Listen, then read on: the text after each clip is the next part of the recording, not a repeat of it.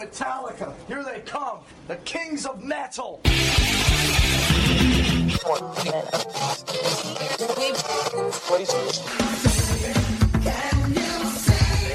I'm coming to America. I wanna be a Hulkamaniac, have fun with my family and friends. Give me fuel, give me fire, give me that which I desire.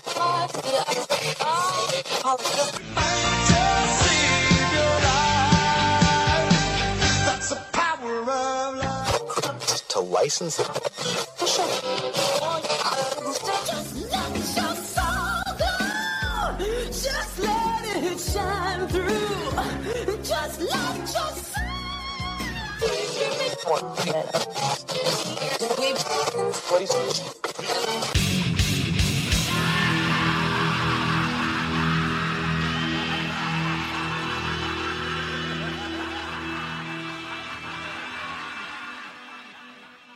Welcome to Metal Up Your Podcast Radio. I'm your host, Clint Wells. Sit back, relax, and come along on a journey with me, my friends, through the magic of music. If you're lonely, lonely, wait me if you...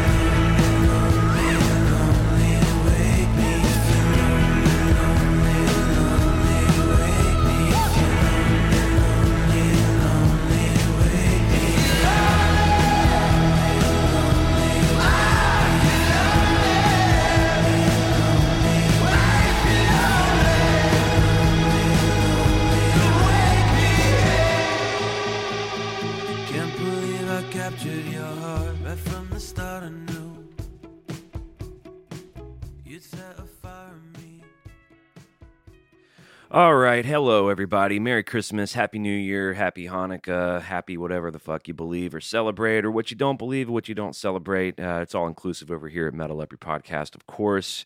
Those of you who've been on the ride with us long enough know that by now, hopefully, about my buddy and my co-host, my confidant, Mr. Ethan Luck, who is not here today. Maybe you're wondering what this is. Okay, well, this is a bonus radio episode. We're going to release this on Monday. Ethan is going to have his own radio episode. I'm going to have my own radio episode. And these are just good excuses to talk through some music we've been listening to. And I've picked out some stuff today that sort of a combination of some of my favorite songs from the year that are new.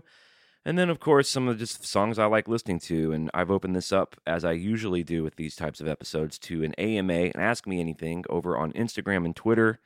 I'm not on Facebook, and I've got lots of cool questions that will spur on all sorts of interesting conversations.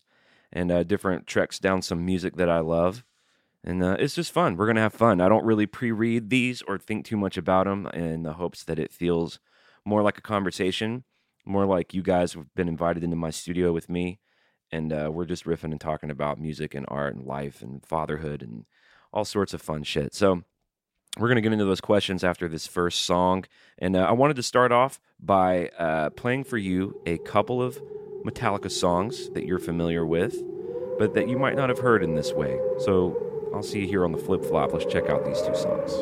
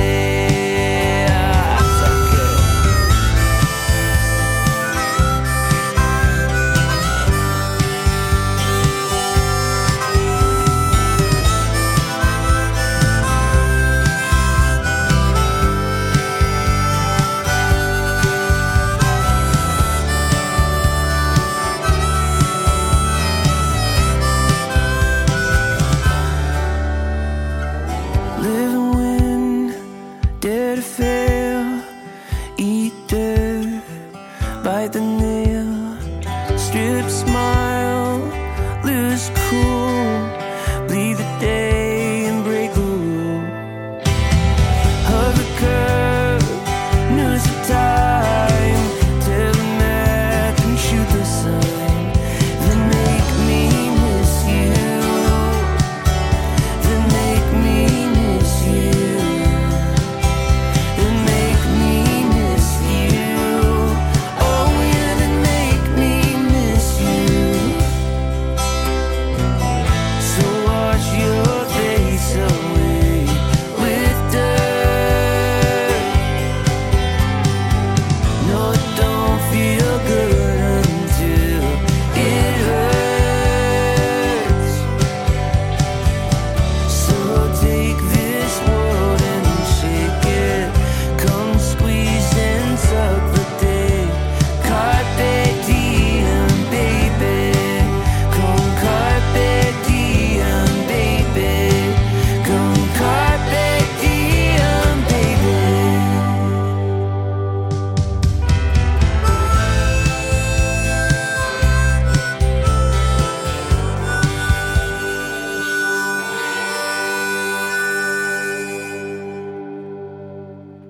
All right, and there you have it. There was my versions of The Call of Ktulu and Carpe Diem Baby from the newly released Cover Our World Blackened Volume 4. Maybe you're new to the ride and you don't know what that is. Ethan and I put together these cover EPs of mostly Metallica songs that we try to give to patrons as a way of saying thank you for supporting the show over there on the old Patreon. Once a new volume comes out, we make the previous volume available to everybody if they want to hear it. So Volume 4 is available for patrons now. If you like what you hear and you want to support the show, patreon.com/metal up your podcast. Go be a part of what makes the show unique and cool and different. And then for those of you who want to check out volumes 1 through 3, you can go to metalupyourpodcast.bandcamp.com, where you can lovingly stream or download and buy all of the previous albums. All of it supports the show. That's kind of all I'll say about that right now. That was the first song that I recorded for Volume 4. And I was, as I'm often doing, hanging out in my studio before my first co-write of the day, which is usually around 11 a.m., and just playing around and just trying to maybe, we call them song starts. I don't really do this that often, but you want to kind of maybe get the creative juices flowing, and maybe when the person shows up to write a song with you, you have some ideas. Maybe you have some titles or some premises in the bank, maybe a chord progression, and I kind of came up with that. I started just singing the lyrics to Carpe Diem Baby over it, and was sort of shocked that it was working. And so basically what ended up tumbling out, literally in about 5 minutes, is pretty much a completely different song, just with the lyrics to Carpe Diem Baby. But I thought it still kind of maintained the interesting spirit of that song. It's a deep cut from Reload. It's one of my favorite Metallica songs of all time. This is all well documented on the show. I know it's a divisive album and even a divisive song for a lot of you Metallica fans out there. So it was fun to just turn it on its head and explore a different angle of it. And that's what that was. A lot of fun. So, as I mentioned before, this is an Ask Me Anything episode. You all have come through beautifully, as you are wont to do, and I'm going to read a few of these and see what happens. I'm trying to pull it up on my phone. It's as if I've never held a phone before. It's as if I don't know how to work this thing. All right, and like I said, so now I kind of like, when they come up, I get these notifications, and I'll kind of see like, oh, this person asked about this. But I don't really like plan these or put them in order, so I'm going to try to make some sense of this. And sometimes I have an agenda for songs I want to play and talk about, but a conversation will spark inspiration to play some different music. So, and again, this is just like a radio show. I'm listening to all these songs with you, and we'll be commenting on them and trying to turn you on to them. So here we go. Let's find one of these questions. I just pulled it up. Once again, it's as if I can't do this. Okay. Dirty Potts, this is on Instagram for right now, says, I'd love to hear more about your love for Radiohead. How'd you get into them? What albums resonate? Why do you love them, etc.? Well, I won't try to take too much time on this, but I would absolutely love to talk about Radiohead. They're one of my favorite bands of all time. Top 10 for sure. When I first, I always knew of them. Of course, everyone of a certain age in the 90s who watched MTV would have seen the song Creep, which is their biggest hit, probably their biggest hit ever. From their first album, Pablo Honey. I always liked that song. I never really got that record, though. And then, so from then on, I have almost no knowledge of Radiohead until they came out with a record in 2000 called Kid A. And at the time, I was in a band with a guy about 4 years older than me who was musically pretty intelligent, pretty smart dude. Looked up to him, as I'm sure you can imagine. And he was a big Radiohead nut. And he had been on the ride. So for those of you who listen to Radiohead's music, the jump from Pablo Honey, their first record, to Kid A is insane. I mean, it's like Dylan going electric. It's like the Beatles making drug records. It's they're so different they could almost be completely different bands. So I didn't have all that middle ground context that he had. And Kid A came out, and me and this guy, his name is Jeff Koontz. It's interesting, like we were really tight for about 4 years here. We were in a band together and touring and making records and writing songs. He actually, the girl I was dating during that entire time, he actually married her, and now they have a couple of kids and they live in Birmingham. But we were listening to music a lot and writing music a lot together. We were, like I said, he was the lead singer of a band we were in. We were the primary songwriters. So he would be listening to Kid A. It was the new Radiohead record. Radiohead was his favorite band. And I'm going to be honest with you, I did not get Kid A. I did not like it. I didn't understand it. It was just too much for me.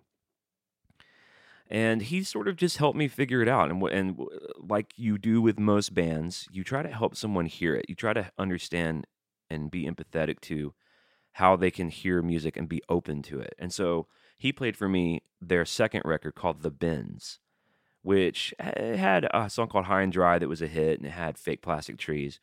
But this whole record is just a wonderful rock record. Every song on it is amazing, and it's many people's favorite Radiohead record. It's still them kind of young and punky and raw and rock and roll. It's mainly guitars and actually really sophisticated for how old they were and having only had one record before that. And this is really when Radiohead started to just explode. They were famously on tour, I believe, with R.E.M. in a support role. And as this tour went on, Michael Stipe noticed what was happening culturally with young people in Radiohead, and it became a co-headline tour with R.E.M. This is, I believe, in 95. R.E.M. would have been probably on their Monster tour. So it was a big rock tour, and Radiohead was just freaking out. I always loved that story because it says a lot about Michael Stipe.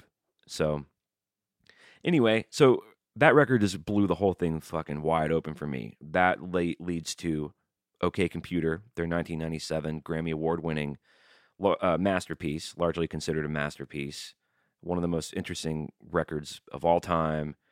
And it's still more Benz-ish. It's still a lot of guitars, but it's definitely starting to get weirder, a little more esoteric, tackling some heavier material. It's less personal and a little less accessible, okay? That turns into Kid A and a sister record called Amnesiac, which were just electronic, mind-bending, deeply dispersonal. Is that a word? Dispersonal? Deeply impersonal records. So you didn't really have that like, oh, he's singing about love or he's singing about a disaffected state of politics in his country. The songs are just very circuitous and strange, and you just map your own feelings onto them, which is a lot to ask of an audience, I think.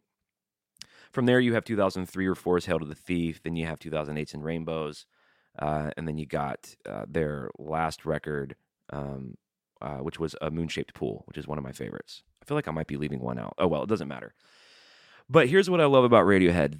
They do what all great artists do. They continue to shapeshift and evolve, and their records are just super brave. Like, they push the boundaries in almost everything that they do. They never just rested on their laurels and said, well, we've been incredibly successful over here. Let's just do this for a little bit. Let's make some money and get some security. Then we'll go be, artistic forerunners and attempt to change recorded music.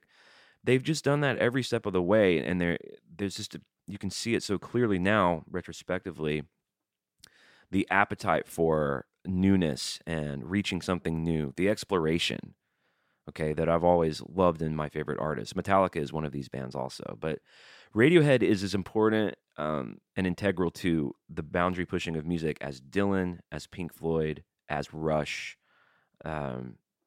They just did things that that weren't possible before. It sounds sort of dramatic, but I promise you I'm not overselling that, okay?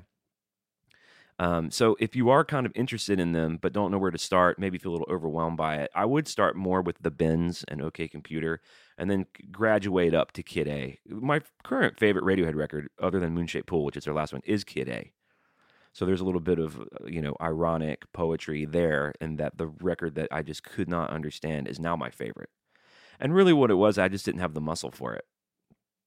I remember I watched them do a song called National Anthem on SNL the year that record came out. And Jonny Greenwood, the guitar player, doesn't play guitar. He's like using one of those old operator boxes where you plug in a cable and it's like beep, bop, boop, bop, and you take it out and then it's a sample of another noise. Or the record opens with a song called Everything in Its Right Place, which when they play it live, the instrument Jonny Greenwood plays is a little chaos pad, which is what it's called, a little pedal that it's got an XY axis, you can manipulate it with your fingers, and Tom York's lead vocal is going into this chaos pad, and the instrument that Jonny Greenwood plays the whole time is manipulating and reversing Tom York's vocal.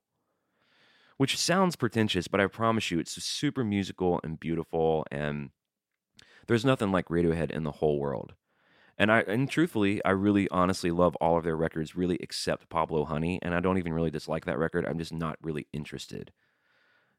So for me, from The Bends until recently, especially their last record, Moon Shaped Pool. Moon Shaped Pool is a dark, slow, piano-driven, melancholy, meandering love record that if those adjectives resonate with you or sound like, you need to check that record out, okay?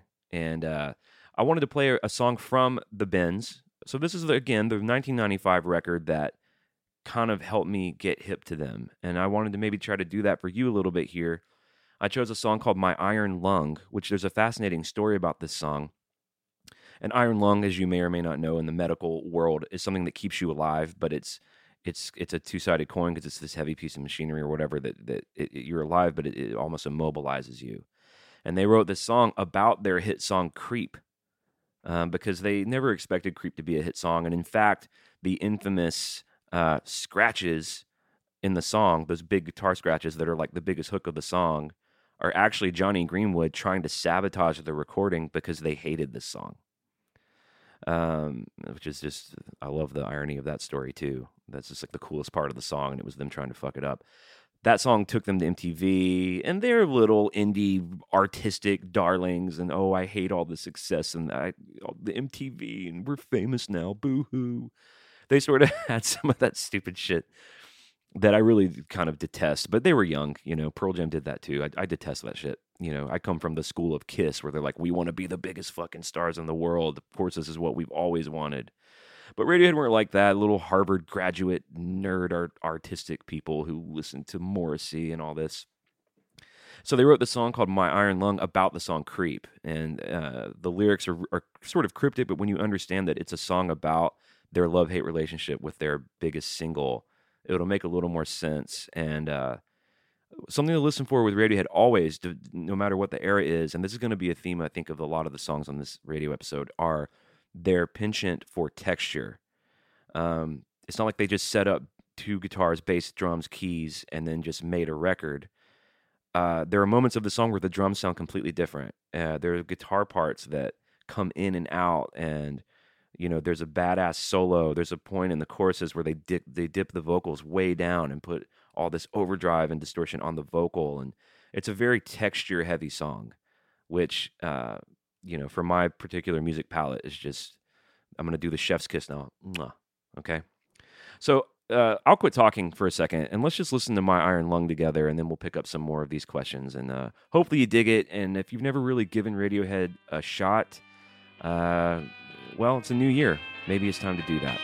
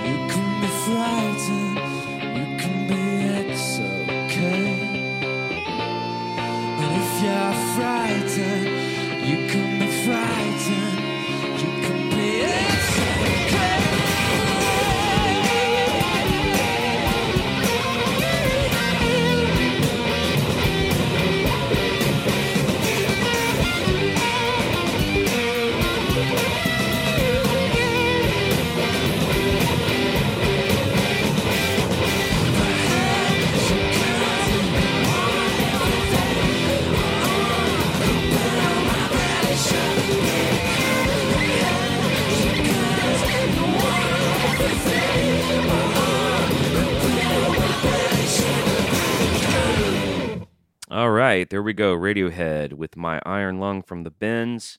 I hope you guys will check it out, man. It's such a rewarding band, such a rich band. I recently watched their 2019 Glastonbury headlining set on the YouTubes, and I think what I looked up was just wanting to see how they were playing some of their new material live, and kind of they opened with a new song, and then I just ended up watching like the entire 3-hour show. And I was so just mesmerized and blown away by their masterful performance of their discography. Just the way that they blended all the songs together, because these songs can be so different, and just no bullshit, minimal production, no tracks. Just these 5 dudes, and I think they have an extra drummer now, on a stage playing these incredible songs. And I'll kind of contrast that actually with another one of my favorite bands, Pearl Jam. I watched one of their 2018 sets. And honestly, it wasn't very good. It seemed a little more like what you would expect of like, wow, the songs are good. A lot of it's nostalgia. These dudes are getting older. It's just hard to maintain that punk rock attitude. And they may have just been a bad show. I mean, people who know me well know I absolutely adore Pearl Jam. I'm not shit-talking that at all. But it is a fact that I just happened to watch these 2 bands that pretty much started around the same time, have about the similar amount of records out, similar fan bases, etc. I watched kind of what they're doing now, and Radiohead was just way more powerful. All right, I'll put it that way. All right, moving on to some more questions here on Instagram.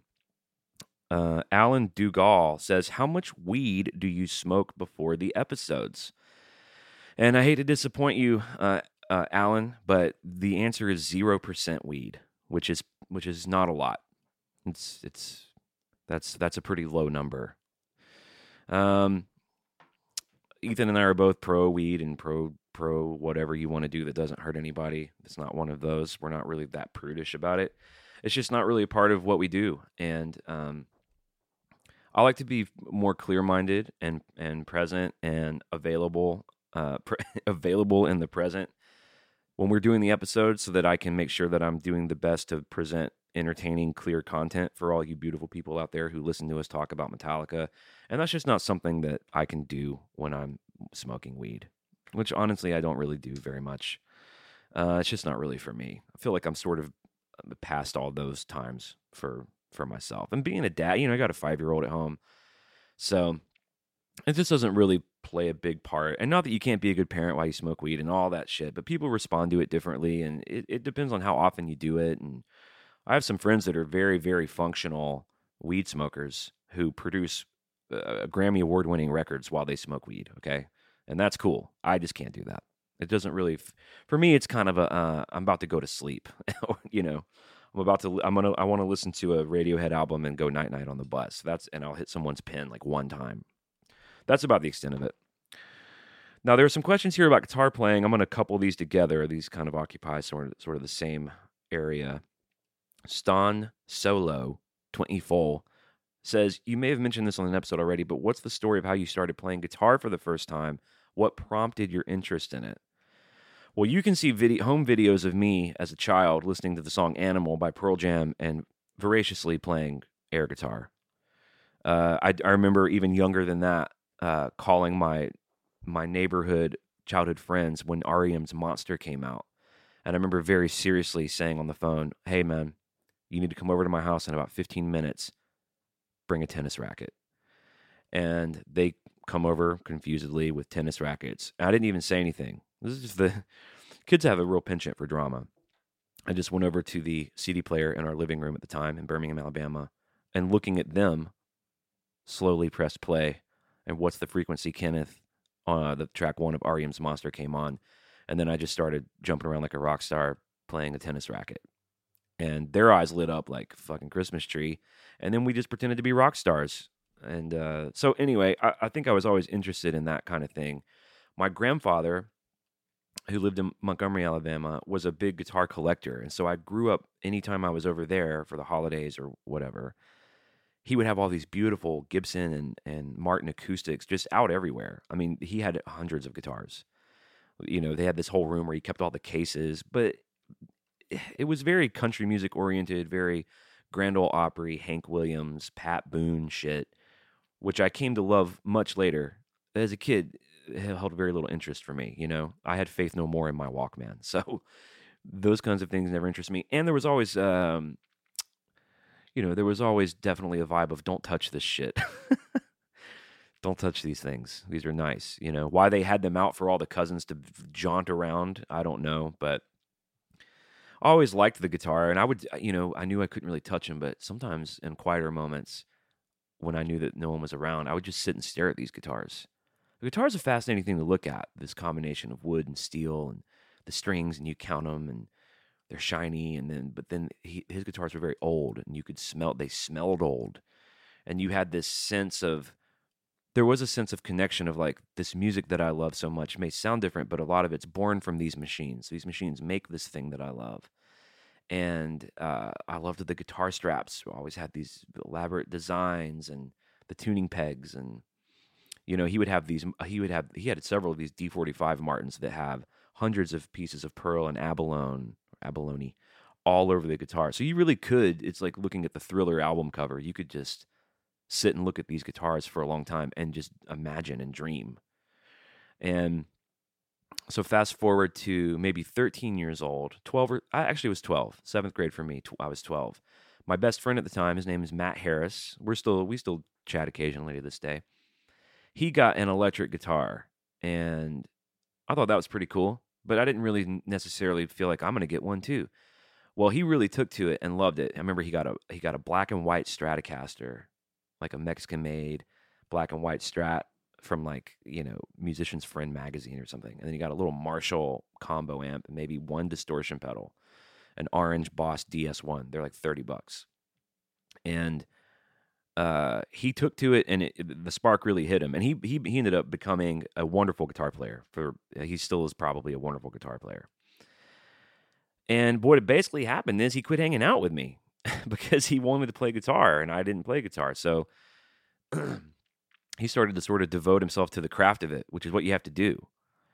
And I initially really just got a guitar so I could kind of keep hanging with him. I missed him. I didn't like being left out of that.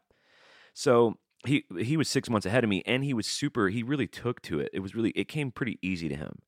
He could listen to the Pearl Jam Alive, the solo, and read. There's something called tablature. It's not quite reading music. It's a little easier to read than music. It's sort of a number notation system where the numbers correlate with the frets and the strings on a guitar. So once you learn how to read tab, it kind of opens up all these worlds where you can play your favorite songs. He could look at the tab for a Pearl Jam song and then play it, and it would sound like that. It would amaze me, you know.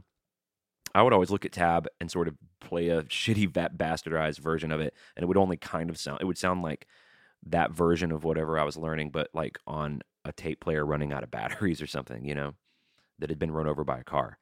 But what happened is he would teach me the chords, so he would teach me E, G, D, A, and then I could play the rhythm part to Alive while he soloed over it. And I don't know if those of you who make music out there, maybe it's piano, maybe you play guitar, maybe it's a penny whistle, I don't know. But once you start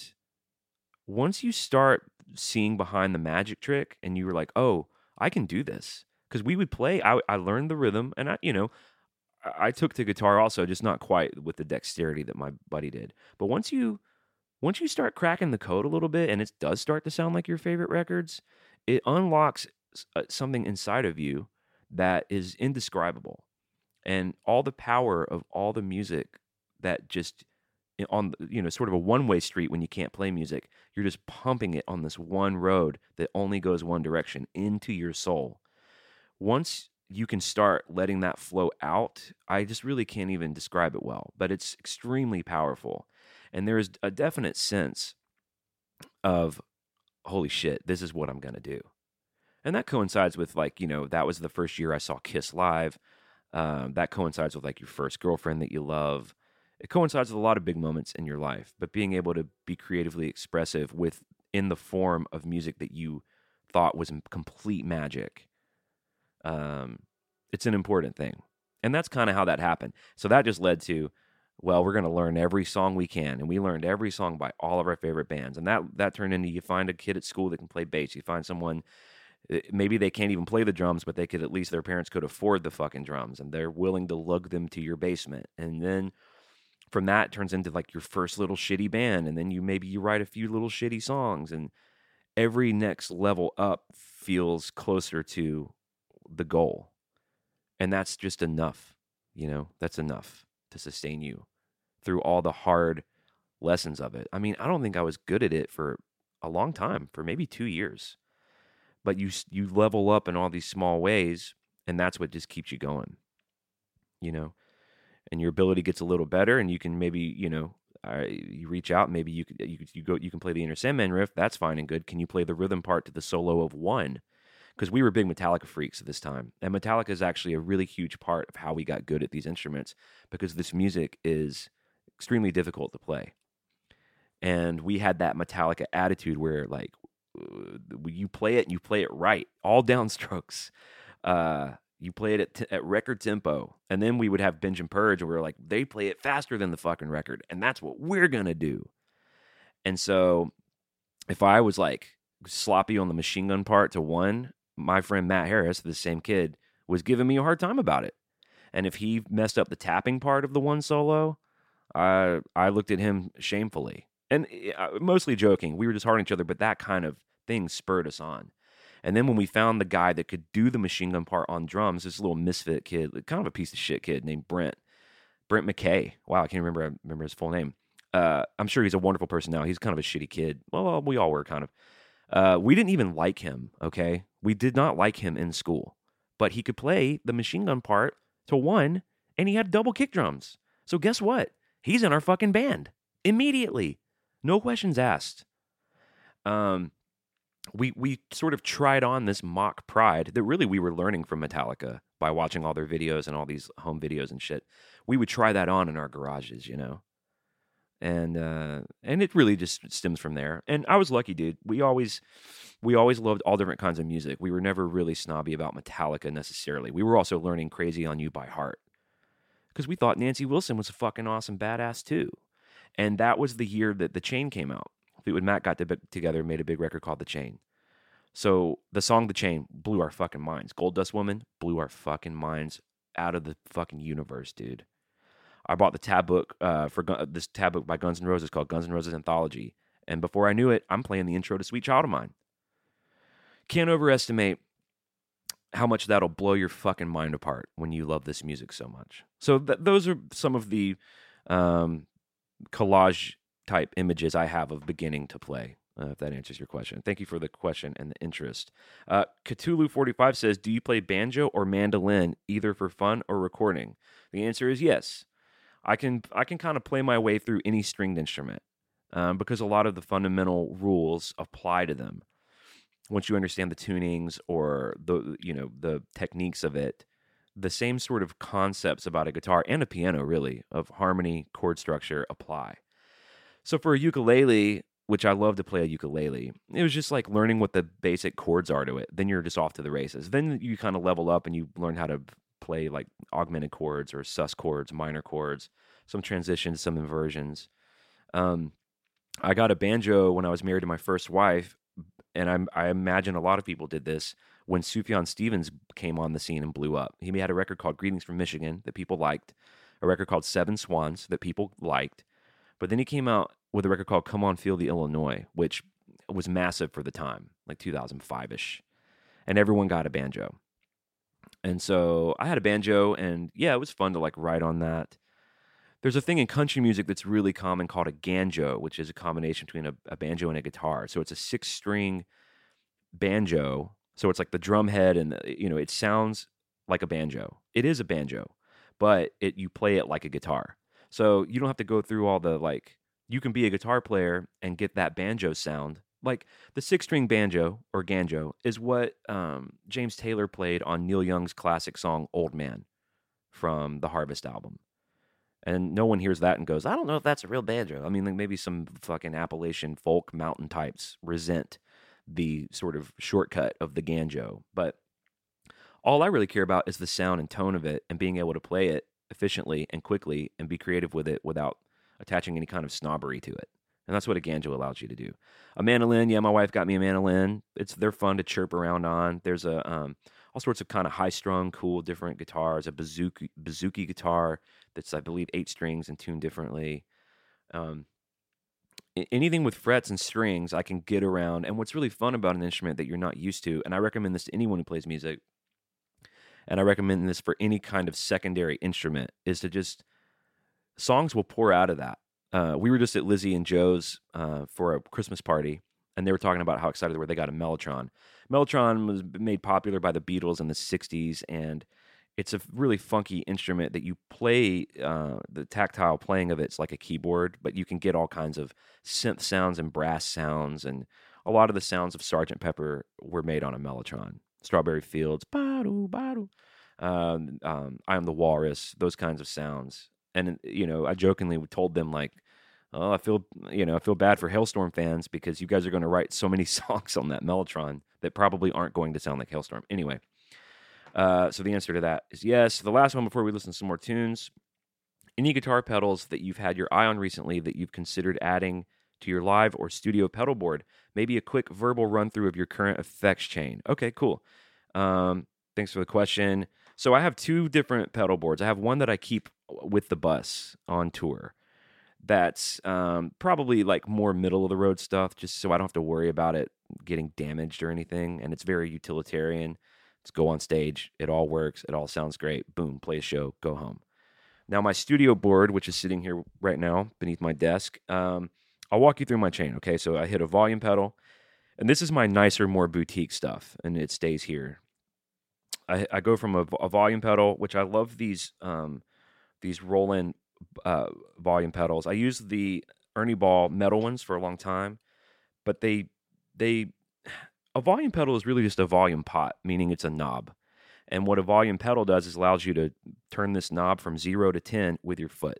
So you could do swells and ambient stuff, or you could just kill your volume while you tune, or if you want to keep your volume pedal at 75%, you can kick it all the way up to 100% to play a solo. There's all sorts of different applications for this. But the string on these Ernie Ball volume pedals breaks all the time. It's a huge pain in the ass. So I got these Roland volume pedals, and now I have one on my live board, one here in the studio. They don't use that string. I don't really know what the mechanism is, but anyway, I go from the volume pedal into a diamond compressor. And people use compressors for all different things. I use my compressor as an always-on type effect. It squashes your highs and your lows, and it compresses your sound. This makes everything sort of smooth and punchy. Hard to explain, but the Diamond, when look it up, Diamond makes some great stuff, but their compressor is easily one of the best ever. I go from that into my first overdrive chain, which is a Voodoo Lab Sparkle Drive.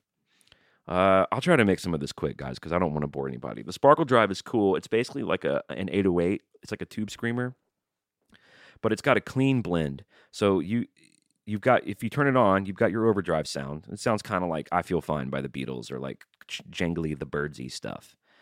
But what you can do is you can mix your clean sound into it, and so finding the sweet spot on that just gives it this great chimey thing. The Damwells use this a lot. It gives it this great chime and a great punch. It cuts through, and that's kind of my first little overdrive. So it's not, I don't really use that for anything heavy. That's just like a good jangly. It's not 100% clean, but it's a little broken up. It's almost like a basement amp or a Princeton amp cranked just a little bit. Okay. From that, I hit 2 Barber pedals. These are my different other 2 gain stages. One's called the Gain Changer, which is more of like an American type overdrive. It's for medium gains. And it's cool. It's got all sorts of dip switches, and it's a very versatile pedal. You can really get a lot of color out of it. That goes into another Barber pedal called a Direct Drive, which is like my higher gain Marshall in a box sound, Zeppelin-y, Hendrix-y stuff. So those And then I have a fuzz pedal called a twin bender, which is basically a boutique remake of the classic 60s tone bender pedals. And can't say enough things about it. Such a cool color. I will say that I don't use it very often, which is kind of a bummer because it's such a cool pedal. Then that goes into what's called a Strymon Flint, which one side of it is a reverb, another side's a tremolo. Really cool pedal. Look it up if you haven't heard of it. That goes into a Strymon Timeline, which is kind of the industry standard Big Daddy delay pedal. It can do any kind of delay you can imagine. It's got bucket brigade delay, it's got tape delay, reverse delay, digital delay. So if you can take the time to go in and program it and find all your fun sounds, like I've got about 10 things that I've found for that, okay? So like a Memory Man sound, a great slapback, some great reverse stuff, some swells, some shimmer crap is in there. Then the last thing this hits is an Eventide H9. And what's really cool about the H9 is you buy the shell of the pedal, and then they have all these different algorithms that you can buy for like $20.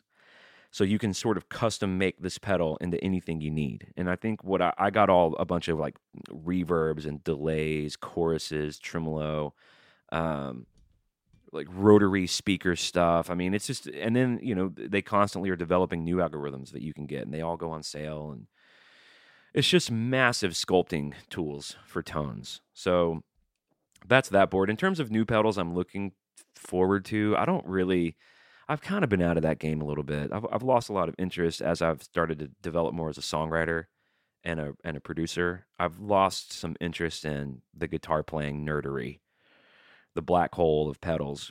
And part of that too, I think, is that I really took the time and slowly bought the best pedals that do what I need to do. So I kind of have the best pedals that I can think of. I would love to have more money to just experiment with, because there's a ton of great weird stuff being made all the time. It's never been a better time to get into the pedal game or the weird sound game. There's a company called Earthquaker Devices that makes just really great far out stuff. And I just don't have the time really, or the money, to dabble as much as I did when I was a bit younger, and I've already got good stuff. So I hope that answers your question. Now, someone mentioned the Damwells earlier, and since I just mentioned them, this is Bane1775, says, "Thank you guys for the radio episodes. I've discovered several bands I probably wouldn't have heard of without them. Most notable is the Damwells. I bought digital copies of their albums, but it's pretty hard to find physical copies. I've got a few I'm looking at on Discogs, and I'll probably end up buying them on there." I hate to hear that they're hard to find physical copies. It's just such a shame. For those of you who don't know, the Damwells, it's a Brooklyn-based band that were active until, well, they've kind of come and gone a lot over the years, but my heyday for them was in the early aughts. And they're just a great rock and roll band. I don't know how else to really explain it. Great songwriters. They had this really great attitude that I've carried that attitude with me as long as I've loved music. And I was actually pretty shocked by it when I was a kid in the early aughts, kind of right before starting this whole journey playing professional music. They were a band that hovered in my consciousness a lot. I went and saw them in little clubs a lot, became friends with some of them, still friends with some of them to this day. And it makes me really happy to turn people on to them. I'm going to play a song right now called The Lost Complaint from 2003's album Bastards of the Beat. And I hope you dig it. Here's the Damwells.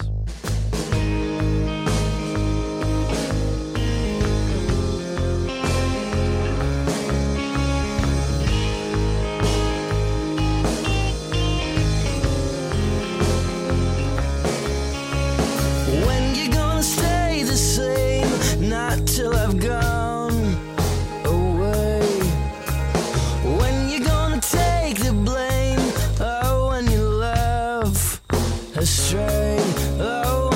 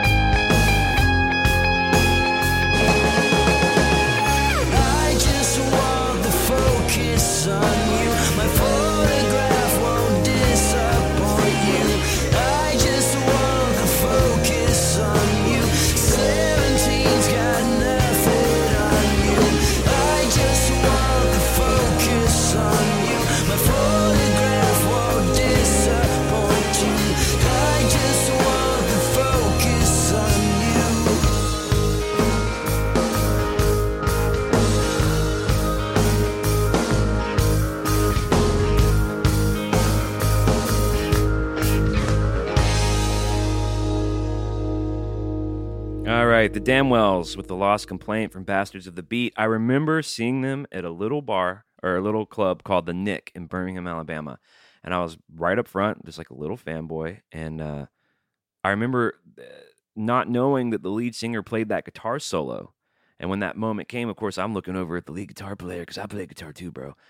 And I'll never forget just looking over and the lead singer just took the solo. He had no guitar pedals. He plugged a Les Paul into a Dr. Z amp, which Dr. Z amps have this big Z on the front, and the lead singer's name is Alex Deason, and he had written Deason, you know, with the Z of the Dr. Z as his name on it. It's just amazing the little things you notice about stuff like that when you really love something. There's not a lot to distract you from this kind of singular thing that you're passionate about and interested in, and all those little things just leave impressions, and I'll never forget it. It was a red Dr. Z amp, and he took the solo. He didn't turn any pedals on. He didn't change his tone at all.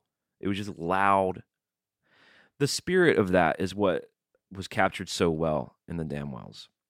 A very rock and roll spirit. And then, of course, the guitar player was cool. And this was at a time where bands would play the Nick, and then there's no dressing room at the Nick. So either before their set or after their set, you would just hang out with them right out front and drink. And you could just talk to them. You got to understand, these people were like the Beatles to me. And you could just talk to them about whatever. You know, I was going through a big Neil Young thing, and I remember talking to the guitar player, Dave Chernus, about Neil Young. And that conversation meant a lot to me. You know what I mean? Anyway, let's kick it to some more questions and see what's going on in the Ask Me Anything land. Someone sent us... We got a bunch of really sweet Merry Christmas posts from people, which I really appreciate that stuff. Let's see what else we got on the question front. I don't know why I don't have this already. Eric Letarte says, do you have a favorite Metallica bootleg? Mine's Injustice for Woodstock 94 performance. In my opinion, far superior to the 99 performance. What's your feeling about Metallica live albums and live albums in general? What's your fave? I don't have a favorite Metallica bootleg because I don't really listen to those. The only band of my whole life that I really got into bootlegs with was Dave Matthews Band. And that's because every show is different. And when you are in, you know, my friend Dan Canner is the same way about Dave, but he's also way into Fish. And when you're into bands like that, you do this thing called chasing songs where you're trying to, they may play some rare stuff, you know, they, even if they're touring an album cycle, they may just for one night only either play something they've never played or something that's super rare.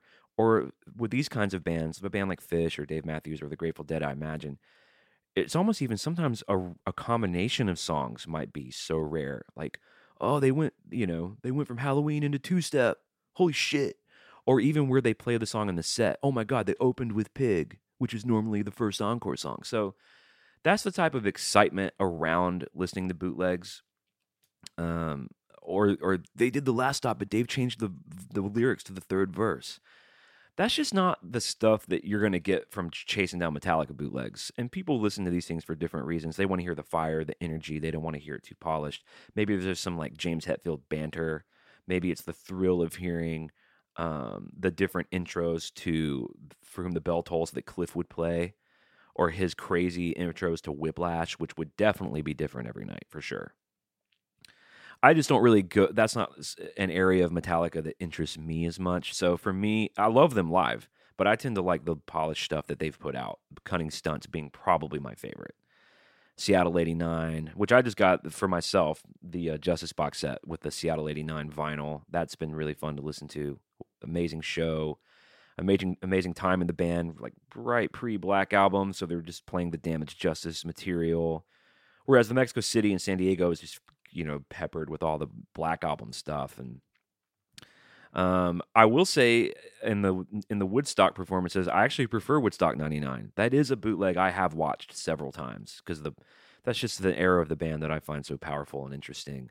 And the material, you know, I love that they played Bleeding Me. And I also really like the Escape from the Studio club shows that they did in London. I've watched those a few times. But again, it's really more about the era of the band than it is about like closing my eyes and sonically getting something out of that. Live albums in general, I'm more interested in like the visuals. I'm more interested in watching it. Musically, of course, Kiss Alive is really important for me. And I'm trying to think of other live albums. Of course, a lot of the Dave Matthews official stuff. Binge and Purge was a mainstay for me as a kid in terms of like the Mexico City CDs were big. But for the most part, I like hearing records. I like the immediacy of live, and I like how live you have to just pull it off with yourselves, and there's nothing to hide behind. And philosophically, I find that really intriguing and interesting. And when bands do that well, there's a power in that you just can't fuck with. But I like more so artistically the ability to make something on record that you can't even do live. It's just a different medium where so much is possible.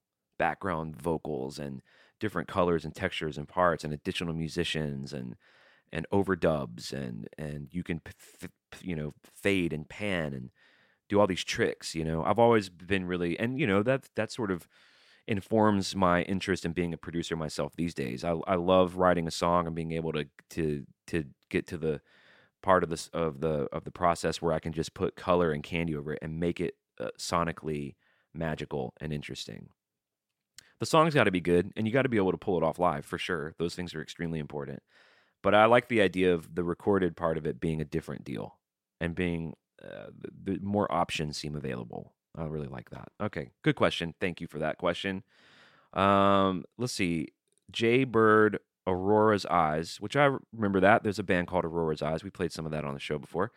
I know in various episodes you talk about wanting to get your hands on a snake bite. If you did, would you want to do specific modifications to it so you could utilize it more for your current gig? Any pickup preferences you would swap on it, or would you leave it stock? I think they come with the headset stuff, which are like James's sort of hybrid passive-active pickups. I don't think I would mess with it. Almost every guitar I have, I've changed out the pickups because... I need to have a versatile array of tools. But having said that, if I got the snake bite, it really would just be for that one thing, so I could play Metallica riffs or play Lunar Satan stuff or heavy stuff. So I think I would just leave it stock, you know. But I'm also open to, like, I don't know, it sounds like you may know more about it than me. So if you and I were having a beer or a coffee and you were like, dude, you got to check out, you got to get those EMGs out of there, put DiMarzio's in, and I played yours and heard yours and it sounded great, I'd definitely be open to it. I'm not really a purist about anything. I think any all of this stuff are just tools to be creative. And there are people who either can't be creative or are scared to be creative, who get real wrapped up in technical parts of the gear as almost an excuse not to put yourself out there and do something. And I get impatient with that. You know, whether it's outboard gear with my studio or plugins or pedals or guitars, amps, you know, I don't go too deep in the rabbit hole with that stuff because I find it distracting from what I'm using it to do, which is create something. And there's some beauty in stumbling upon stuff and not really knowing how it works or what, you know what I mean? Like the limitations of those boundaries sort of create some good shit in there too. All right, let's do one more before we move on to some more tunes. Let's see here. Aurelian Moreau says, you've mentioned once or twice that you were a Counting Crows fan in the day. Do you still like them? He says, gray's not my favorite color, but their first album is part of my lifetime favorite albums. Cheers.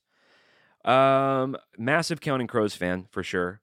And I don't think I've been interested in anything they've done since the album that they put out in 2008 called Saturday Nights and Sunday Mornings, which was a double album of half rock songs and half acoustic songs, which I thought was a very good album. I loved it. And for kind of mysterious reasons, I haven't been very interested in them anymore.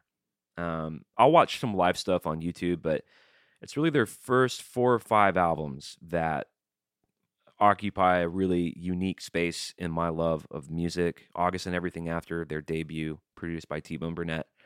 Recovering the Satellites, amazing. This Desert Life. And then my favorite Counting Crows record is a record called Hard Candy, which came out in 2002. And then the Saturday Nights and Sunday Mornings. So that's kind of that's where all my Counting Crows stuff live. I've seen them twice.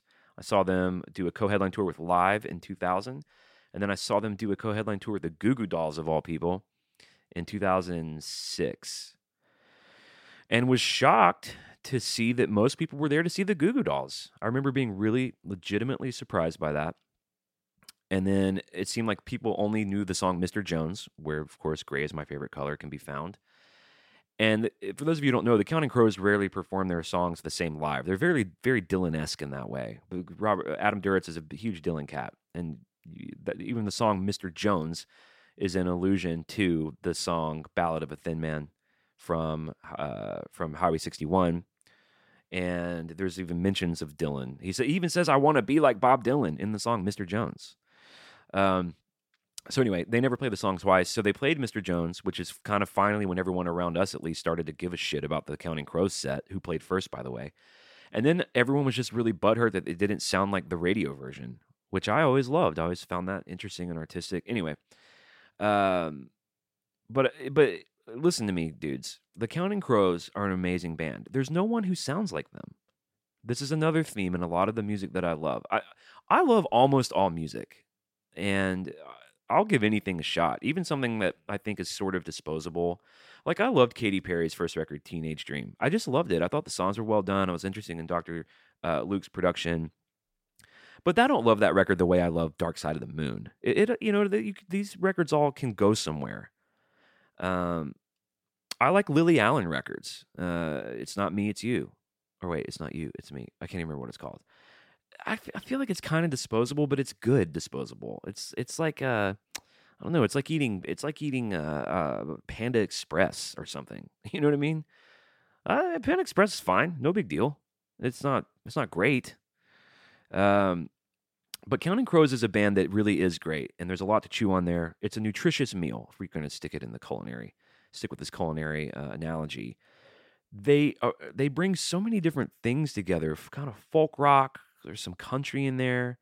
There's some straight rock. And listen to this, dudes. And Adam Duritz is like the face of the Counting Crows. I bet none of you know anyone else in the Counting Crows. Okay, Dave Immergluck and the keyboard player Ben. The drummer's name is Charlie. I just know some of this from liner notes. But the band members in the Counting Crows, consummate musicians, especially the guitar players. The guitar playing on some of these records is so amazing.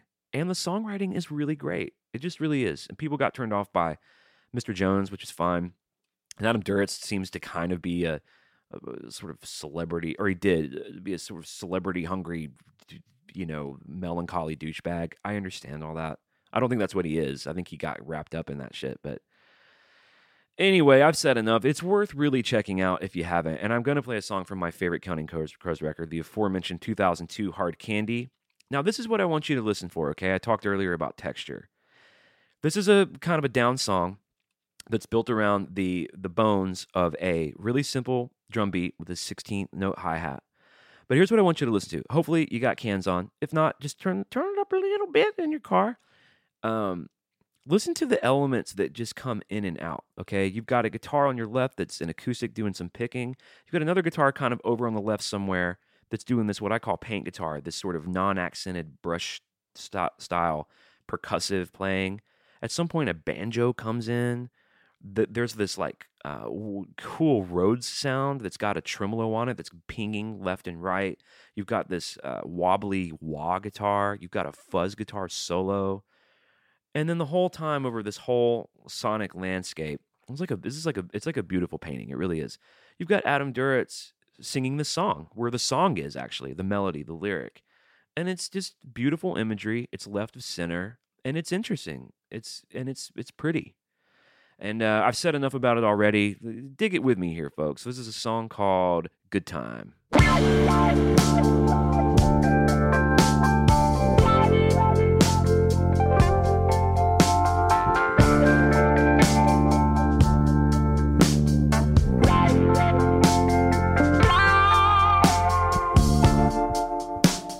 Gentleman caller in the blue suede shoes. He don't know what to do. He just wants to look good for you. So he rushes in to tell you what he did today, but he can't think of what to say. I think you listen anyway.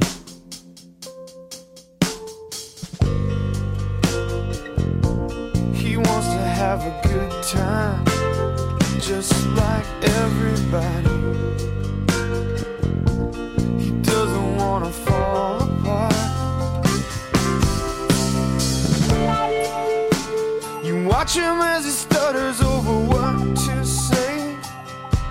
It's just a little game you play. It's no easier for you someday.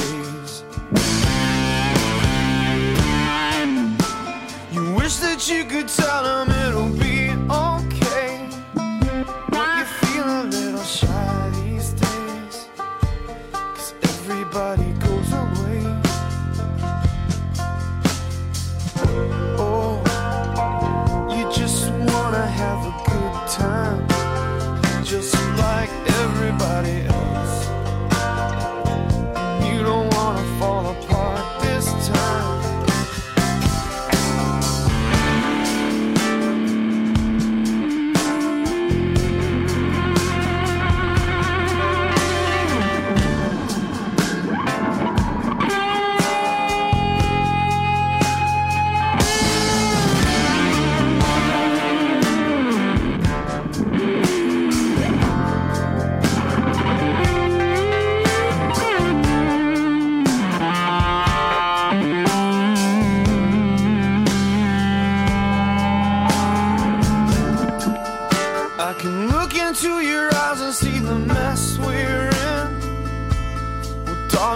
Shit came out, then I suppose that his shit went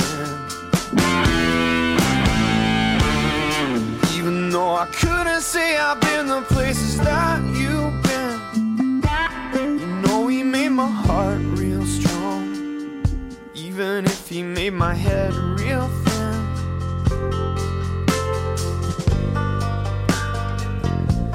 I wanna have a good time, like everybody,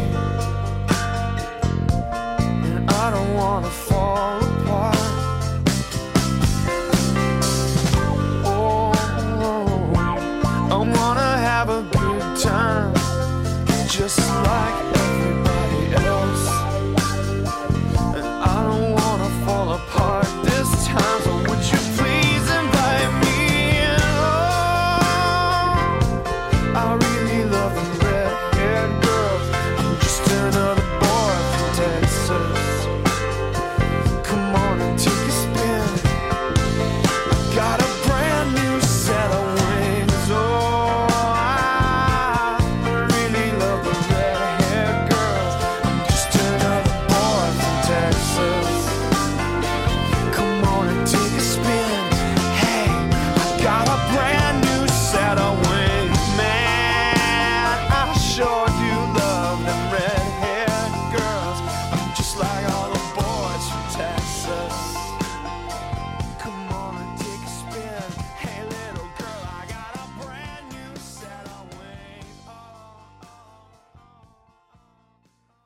And there you have it. Good Time, The Counting Crows. I find that musically and lyrically actually pretty deep. And the song Mr. Jones is lyrically extremely deep. And I do recommend that if that tickled your, that scratch and itch that you maybe have or didn't even know you had, I do recommend doing a deep dive with those dudes. And if you want to just get one record and kind of, sometimes it can be overwhelming to have someone's entire catalog looming ahead of you. So I do recommend that one record too, Hard Candy. Go get involved in that if you liked what you heard.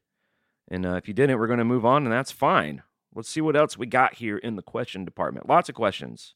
I want to make sure I get to them all because I do appreciate those of you who take the time to ask and those who listen.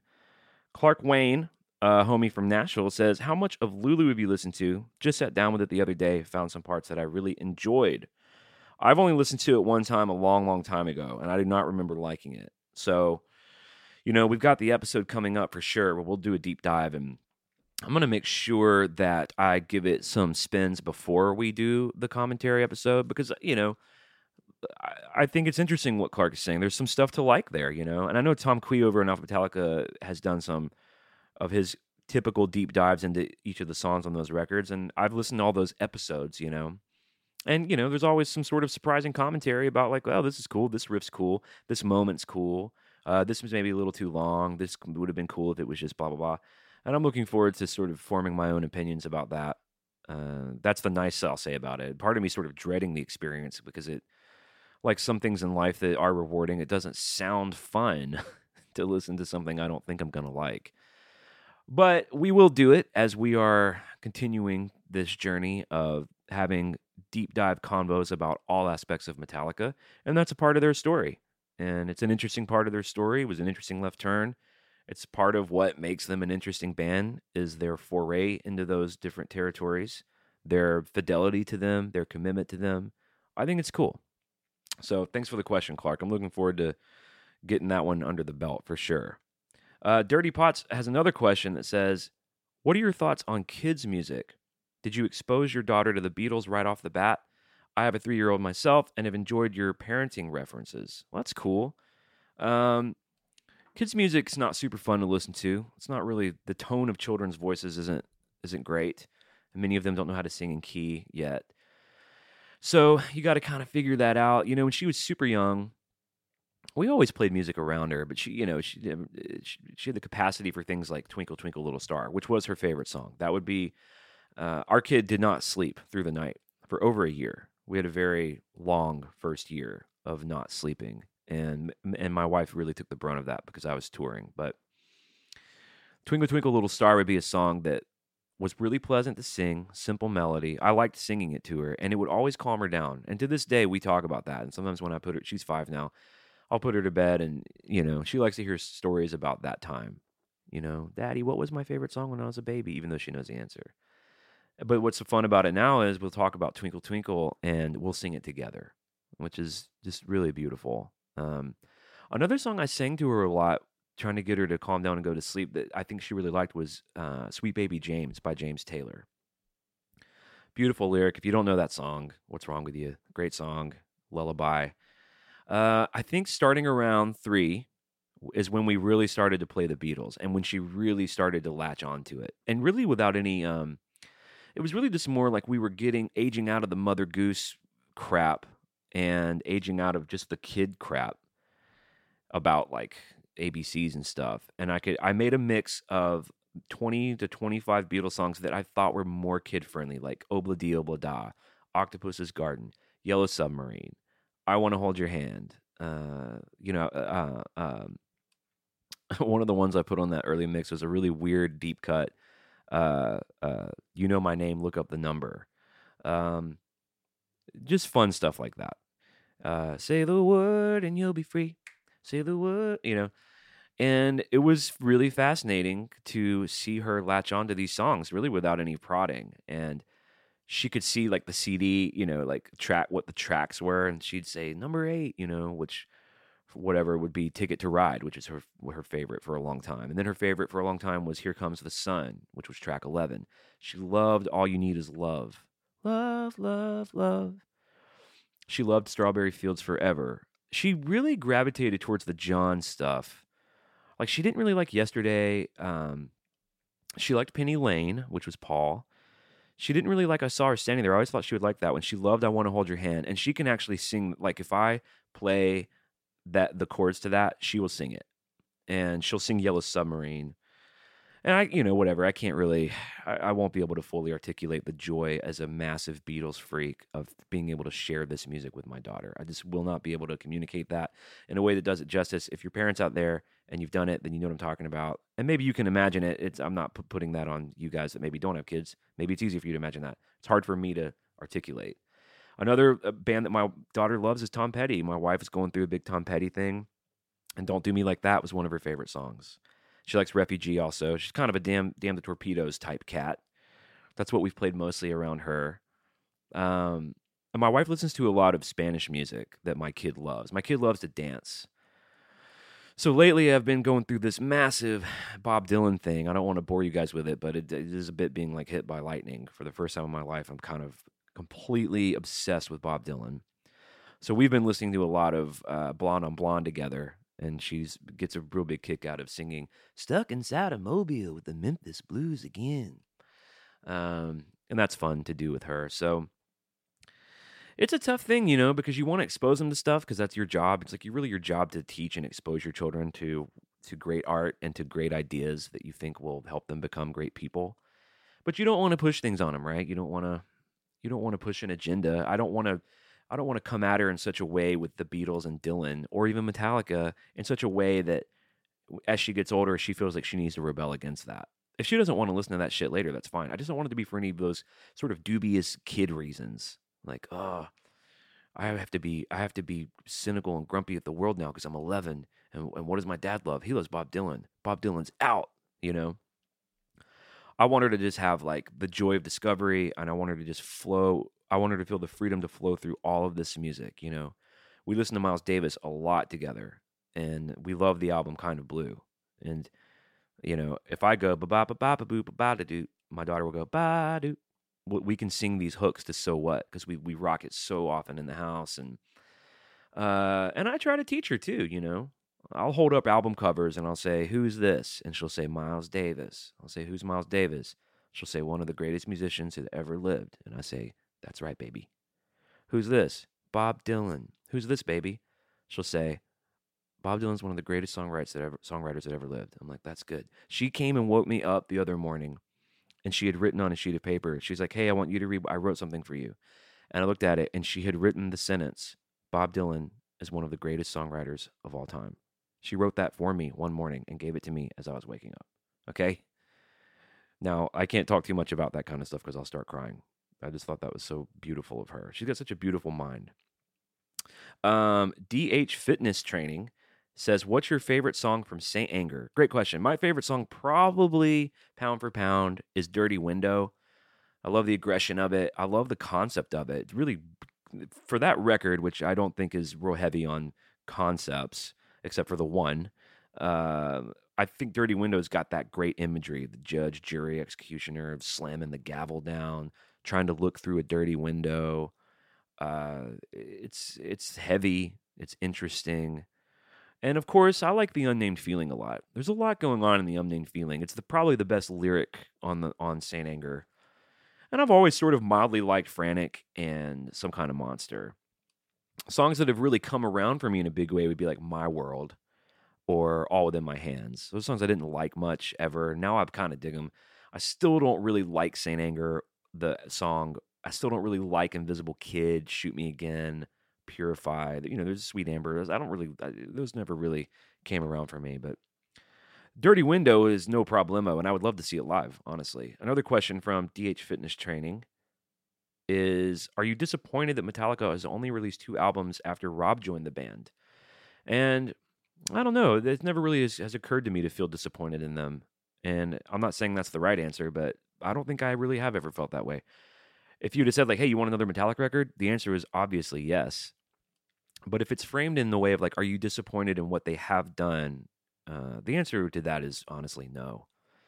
Death Magnetic was a great, dense record, and Hardwired is a great, dense record. And in the meantime, there's so much other shit to listen to. So I don't really resent them for it. I know that they spend a lot of that time touring and creating a festival, creating a film, spending time with their families, enjoying being rich people. And I forgive them for all that, you know. He goes on to say, what do you think Rob adds to the band, as Jason was a beast live and a great background singer, and Cliff was Cliff? What, other than being in the band the longest, are Rob's accomplishments? Well, Death Magnetic, Rob has a co-write on every song on Death Magnetic. All four members were given equal co-writes on that record. Now, was that some sort of spiritual response to the creative struggles of Jason and part of the cleansing process of Rob's first proper record with the band? Probably. But I do think Rob also was creatively involved in the making of Death Magnetic.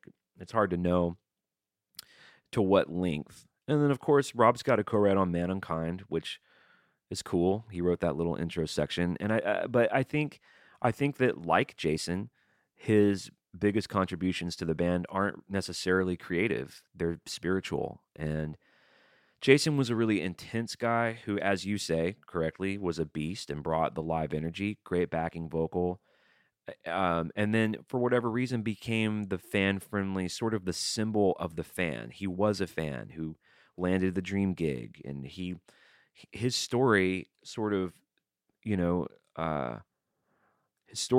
of almost like a totemic myth reminds us all that the realization of your dreams is possible. And so we put all of that stuff. He represented a lot of that for us. And his first one in, last one out, gratitude, air of gratitude and posture of gratitude was just really powerful. And I feel like I learned a lot from him about how to be a good person almost, and be a good dude. And I carry the spirit of Jason with me, you know. Now, Rob is a little less like that. He's a little less intense, but his spirit, similar to that, is one of peace, mediation. He has a calming spirit.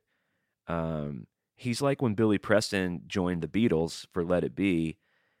His presence mellowed everybody out, and everyone wanted to be on their best behavior around him. They didn't want to be the buttholes they were to each other, because they really looked up to this guy and respected him and didn't want to show their ass in front of him. Especially the first little bit of Rob being in the band, there was that involved. And it's clearer now than it ever has been, but it was clear pretty quick that he was a great neutralizing spirit in that band.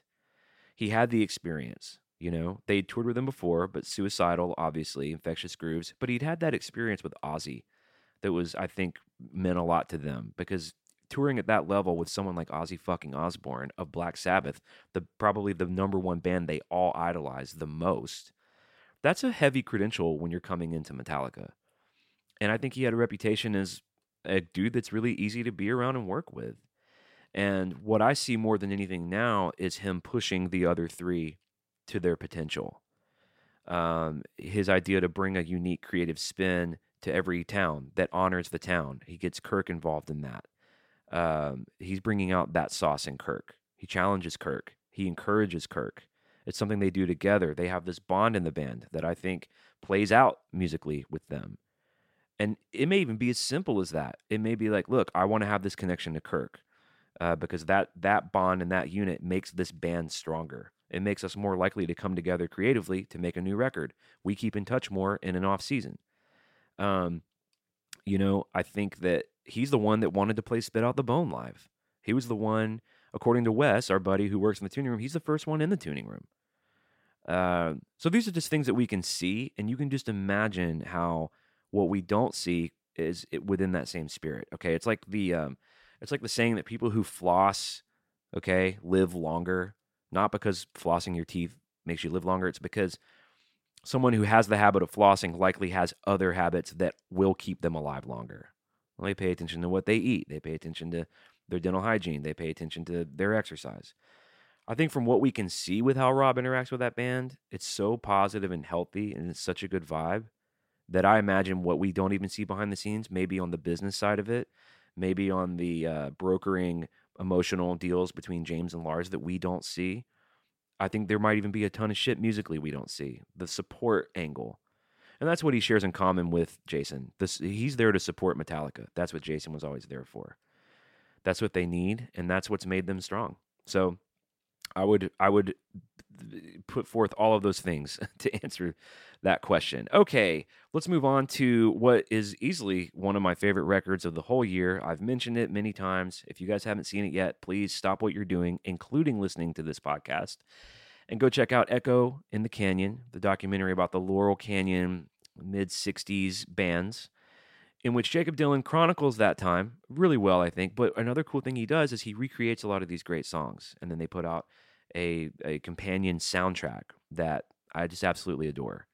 Now, this is a Buffalo Springfield song written by Neil Young, and one of the threads of this documentary that is interesting, that he teases out really well. Again, I can't recommend the documentary enough, especially when I sort of loosely try to, shorthand these themes. But they talk about how bands like the Byrds and Buffalo Springfield, the Mamas and the Papas, the Beach Boys, the Beatles, all of these were groups, and the strength of this material seemed to really come from the power of a group dynamic, and how what really changed things was when a lot of these bands split up. David Crosby splits from the Byrds, Neil Young splits from Buffalo Springfield, the Beatles split up, the Mamas and Papas split. Brian Wilson sort of starts to emerge preeminently as kind of the creative force of the Beach Boys. They're no longer really seen as a group. And they talk about how that's just really what changed everything. And they almost demarcate the time of the documentary from, the Byrds doing Dylan's Mr. Tambourine Man Electric and this song that I'm about to play for you called Expecting to Fly, which is one of the most beautiful songs Neil Young has ever written. And he wrote it in Buffalo Springfield, but he wrote it about quitting the band. This is basically him telling the other dudes, I'm going to quit this band and I have to go fly out on my own now. And it's a sad song, but it's really well... I can't recommend his recording enough, the Buffalo Springfield recording. Go check it out. This is Jacob Dylan and his amazing band. And Regina Spektor, who's a wonderful artist in her own right, sings the second verse. So without further ado, I'll leave you now with the Echo in the Canyon version of Neil Young's beautiful Expecting to Fly. I hope you like it.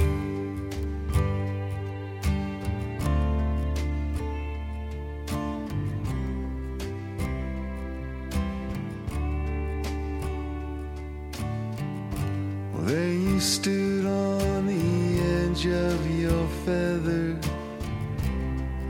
expecting to fly, while I laughed and I wondered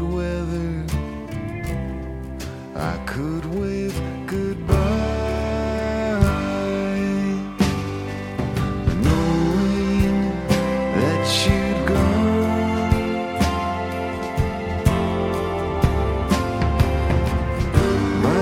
summer, it was healing, and we had said goodbye.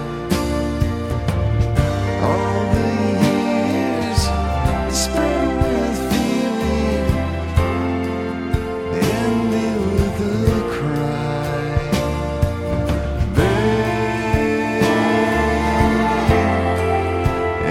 Ended with a cry.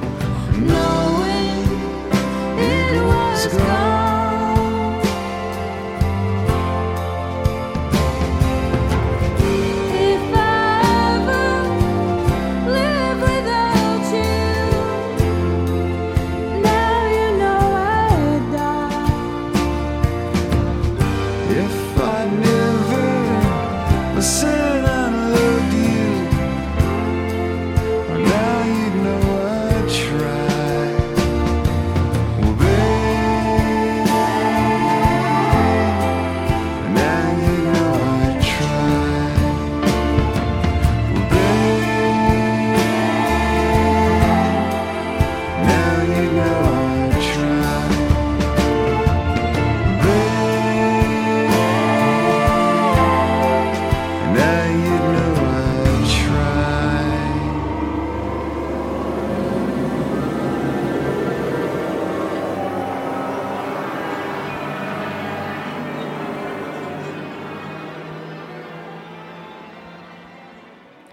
It's kind of a psychedelic freak out ending there that goes right into this bird song, and that's how the album ends. And it's this great song where Neil Young himself plays this great lead fuzzed out guitar. Anyway, highly recommend it. That was Expecting to Fly. Beautiful song. The first time I heard it made me cry. I was at the gym on an elliptical machine, crying in the gym.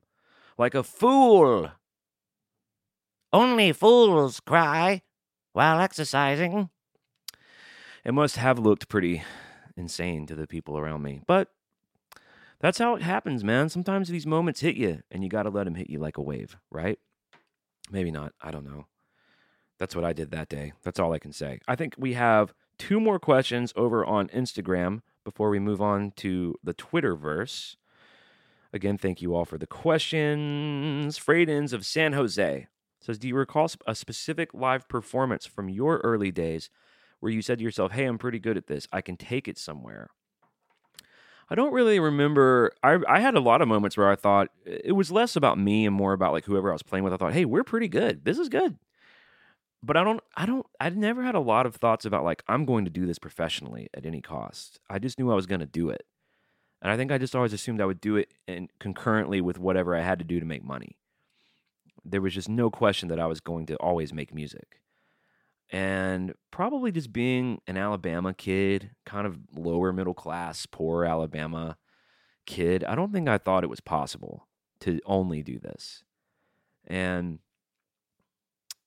it's just like anything. It's like you demarcate certain eras or times when it's putting a flag in sand. It's shifting and changes, and you know, age is a construct. We made all this up. Time doesn't even exist.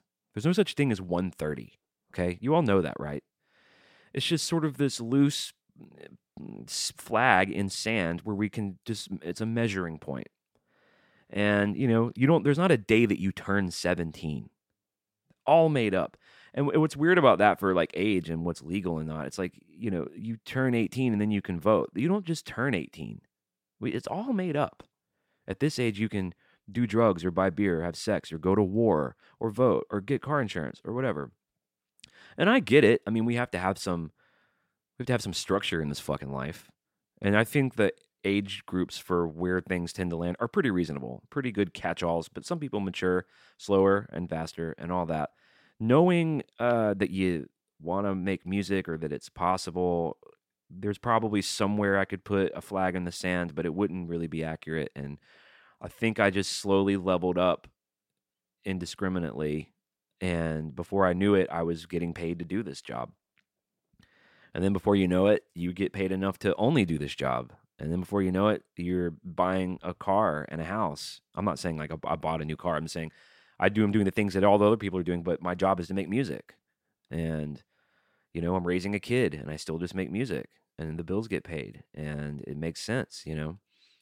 So I think not being too worried about that was really helpful. Just keep your head down, do good work, try to get better at what you're doing, try to surround yourself with people who are better than you, and then learn from those people. I was lucky when we came to Nashville, there were people that I reached out to go to coffee with, where a lot of it was conversations, mentoring type conversations about artistic things. But there were some people that I met with where I was given a lot of help about how to practically do this, about insurance, about savings accounts, about 401ks, about slow seasons where there's no work, about navigating the political climate of Nashville, the religious climate of making art in the South as an atheist. I mean, I had all of those coffees too. And in a lot of ways, I'm still having those conversations. You know, if I've got someone like Rachel Loy in my studio, we're writing a song and we're going to record a song, but half of it too is a lot of conversations about parenthood and about being about, you know, putting your 10 years in this town behind you and what the next 10 years look like. I was just writing with Matt Billingsley, a good friend of mine. He's Taylor Swift's drummer. He's got two kids. We talked for almost 3 hours about fatherhood before we started writing a song, which, by the way, ended up being about our children that I'm so proud of. I can't wait to finish it. We're going to finish it next week. But those kinds of conversations are so important. Still learning all the time. Still learning how to do this job. Still learning if I can still do it. Who knows, you know? That was a good question, though. I appreciated that. It was interesting to think about for a minute. All right, our last question from Instagram, at least for now that I can tell, is from my pal Chelsea Bowen, who says, what's your favorite record store in Nashville? Is there a restaurant suggestion or something cool to check out while we're there? Sorry, I know you probably get asked that too often. So far, we've got tickets to see Rust and Kelly at the Ryman. Haha, Ethan. And we're going to the Preds game at Bridgestone in March. Well, going to the Ryman, all joking aside about Ethan, who has not played the Ryman and honestly likely will not play the Ryman at this point. The Ryman's a great, if you can see a show there, then obviously that's a special thing for this town. And I've seen several bands there, and of course, as we all know, played there. It's just a special place, so that's going to be great. The Preds game, super fun. That's definitely a lot of fun. There's a lot of, you know, understandable pride in Nashville these days because the Predators, our hockey team, have gone to the Cup, I think, 2 out of the last 3 years. And that's always exciting when your like local home team is that good. The Stanley Cup is like, you know, that's the end of hockey. If you win the Stanley Cup, you're the best hockey team in the world. So there are all sorts of cool places. If you're looking for great, authentic Mexican food, go to Mas Tacos on the east side. It is a jam. There will be a line. You will still like it. There's a burger place right across from that called Pharmacy, which is really good. And there's a burger place in around 5 points called Burger Up. Go check that out. There's also a really great grocery store over there with a good hot bar called Turnip Truck. I recommend that. There's also 5 Points Pizza. So those are all good. Virago for sushi. Smiling Elephant for Thai. For nightlife, if you want something cool, like you will see somebody at this place with suspenders on, okay, and perhaps even a Florentine mustache and perhaps even a monocle. I would go to Pinewood Social, where you can, amongst other things, you can bowl in a little cool Art Deco, almost ironic bowling alley, if that's your thing. My favorite bar in town is a dive bar on the east side that's not very cool called Mickey's Tavern, in which the only light in the window is the same neon light from Blue Velvet that says this is it. And it's a tiny little cool little shithole that I've spent many a Nashville evening in. Let's see, what else is there? There's the Grilled Cheesery, which is nice. If you go to a place on the west side called Hop Daddy, they have a big-ass picture of me in there, inexplicably. It's like filled with pictures of local musicians and like at gigs and stuff. And I was doing a gig with my friend Drew Holcomb at Live on the Green. There's a cool picture of me wearing my fucking battle vest of all things. It was like in my battle vest season. Blown up in there. Good little burger, beer joint. You can go see a movie at the Belcourt Theater, which is a rad little Art Deco theater. They usually show good stuff. What else in Nashville? What else? That I'll probably just leave it at that. Those are the types of things that I do. And I don't do much anymore because I'm a dad and I'm gone all the time. All right, moving right along. Now, I had a lot of favorite records this year. A lot of my favorite artists did some cool stuff. This was the year of Post Malone for me. And not even really his new record, but for whatever reason, I decided to start listening to Post Malone after hearing about him for the last 3 or 4 years. I tend to do that. If something kind of really blows up, if it just whatever kind of puts me off for a minute, I just know it'll be there later. And I don't want to be a part of the hysteria about it. I want to just sort of find it on my own time. And I have a pretty robust musical agenda, so I'm not like often starving for new shit. So these little cultural moments happen, and if they're not really fitting into my agenda or my timeline, I let them ride. And this sort of found its way to me. His first record, Stony, which really just blew my mind. That's still my favorite one. And then I got his second record, Beer Bongs and Bentleys, which I liked also. His new record, Hollywood's Bleeding, is also very good. There's a clear progression with this guy, who, by the way, is a huge Metallica fan. He went to one of their gigs this year, took pictures with James and the band, and a lot of guitar in his music, a lot of rock and roll attitude. Plus, he's a really sweet guy. He's got tattoos all over his face, which is not a great indication of good thinking. But he seems like a really sweet guy. He seems pretty smart, emotionally smart. And this motherfucker can just write melodies. His records are just woven with melody and counter melody. It seems like what they do a lot is he'll lay down the actual main melody of a song. And then it's like he'll do 2 or 3 passes of these overdubs where he's just sort of counter-melodying and playing off his vocal. And these melodies are so good that they could be their own hit songs. And his records are filled with that. I love that. Another artist that really did that a lot is Peter Gabriel. I've always admired that. Sting also does that. just a real penchant for counter melody and the strength of melody. This is his single from his latest record called Hollywood's Bleeding. It kind of got swallowed up in the excitement of Taylor Swift and Lana Del Rey. Billie Eilish, of course, swallowed up a lot of shit this year. The oxygen was sucked out by Billie and her amazing record, which we are going to hear from later too. But this is a great song. This was the single called Circles from Post Malone's newest record, Hollywood's Bleeding. It's an up song, which I wanted to play because it's been a downer here for a little bit. So if you've never checked old Posty out, give it a shot here. And his records are deeper than you might think. And so if I can turn you on to it here in this moment, then I will be proud of that. And if not, that's cool. We're going to move on after this anyway. So here we go with Circles by Post Malone.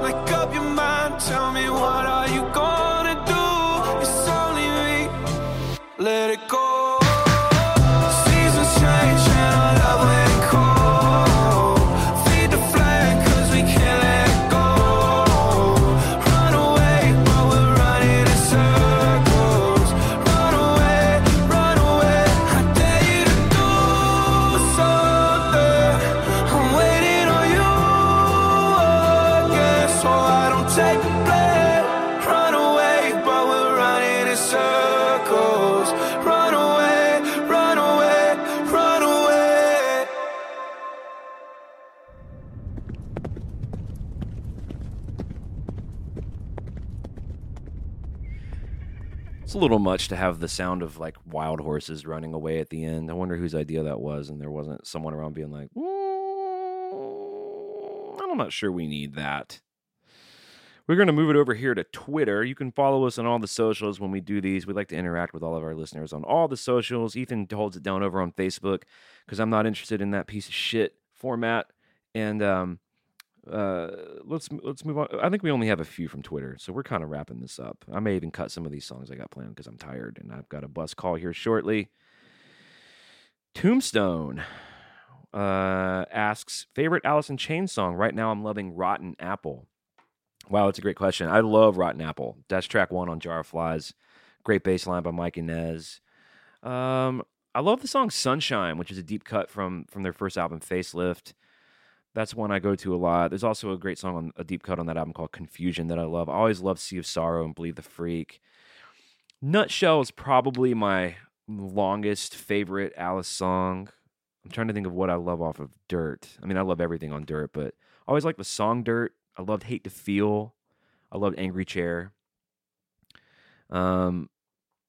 Yeah, I guess I'm not picking one, am I? I'll probably go with Nutshell, although that's kind of what everyone picks. I like that you picked Rotten Apple. Rotten Apple is a fucking awesome song. I go to sleep often to the album Jar of Flies, and I'm definitely conked out by the middle of Rotten Apple because it's got such a long, brooding intro. It's such a creepy song. They have this great mellow, heavy vibe where they could be so heavy, but the tempos are so slow, and the harmonies are so sort of dissonant. And anyway, that's a great question, dude. Alex writes, what is your opinion on Taylor Swift? Well, I think Taylor Swift is amazing. And, you know, I'm not one of these guys that buys all her records. I think they're okay. I thought Reputation was really interesting. She's like a lot of great artists, man. She reinvents herself. She's got a good head on her shoulders. She writes a lot of her material. She's extremely fan-friendly. She cares a lot about her fans. She cares a lot about the world. She cares about songwriters. She, and as far as I can see, uses a lot of her power for good things. And as any father of a daughter will tell you, she's a fucking awesome role model for girls. So in all of those terms, which are all things that really should matter to people as human beings, she gets an A+ from me. Musically, you know, her music isn't really written for guys like me, and that's okay. I think her new album, Lover, is actually really good. I was really blown away by how good it is. I don't own it. It was played for me on the bus by some of the other dudes in Rodney's band who are songwriters and producers who also love and respect her and have their ear to the ground on the work she's doing. And the song Lover was the first song I heard from it, and produced by Jack Antonoff. It's got this great timeless feel. It just feels like it's always existed. From what I can see in interviews and then how she presents herself, she seems pretty self-aware, pretty funny, and pretty smart. So that's kind of my assessment on her. And then, of course, just by proxy of the work I do in this town, some of my close friends that I work with a lot are in her band. So I do get to hear from that side of that dynamic about what a great boss she is and how cool she is. And, you know, anyone who does what I do as a producer, songwriter, guitar player, you're looking at someone who sells out stadiums all over the world. You're looking at someone who's in the top 5 biggest artists in the entire world. If you're letting your genre preferences blind you to how cool that is, or if you think there's nothing to learn from that as an industry professional, then that's sad to me. And we recently got an email from what I can only guess is a raging douchebag that was attempting to belittle and berate me for vocally talking positively about pop artists like Taylor Swift and Billie Eilish.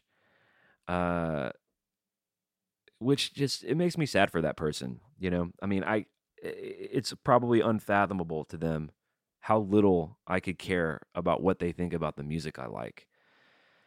It's really more of just a sad reflection of their small world and small mind. And it's a common theme on all these radio episodes, and I think in a lot of our episodes in general, that music is magical and saving and powerful. And to put some kind of weird personal boundaries on that for other people is just so fucking lame and counterintuitive to the entire spirit of art and music. And sure, man, we poke fun at some stupid shit. There's some music I would poke fun at that I think is vapid and dumb and that I don't get. It's not for me. But I don't put too much of my energy into that language because really, really my response to music I don't understand is like, I just don't get it, you know? And I never wanted to turn into one of those old people that thinks it's too loud or thinks they're too vulgar or whatever, not counterculture enough, you know?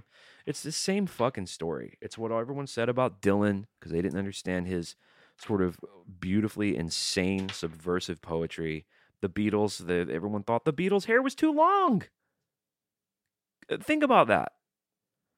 People thought television was going to ruin the world, and people thought that fucking Robert Smith was a transvestite, and people thought that Morrissey's asexual nature and the androgyny in his lyrics was going to corrupt the youth, and people thought that rock and roll was the fucking devil's music, and that Kiss, who paint their faces and sing songs about fucking chicks, were Satanists.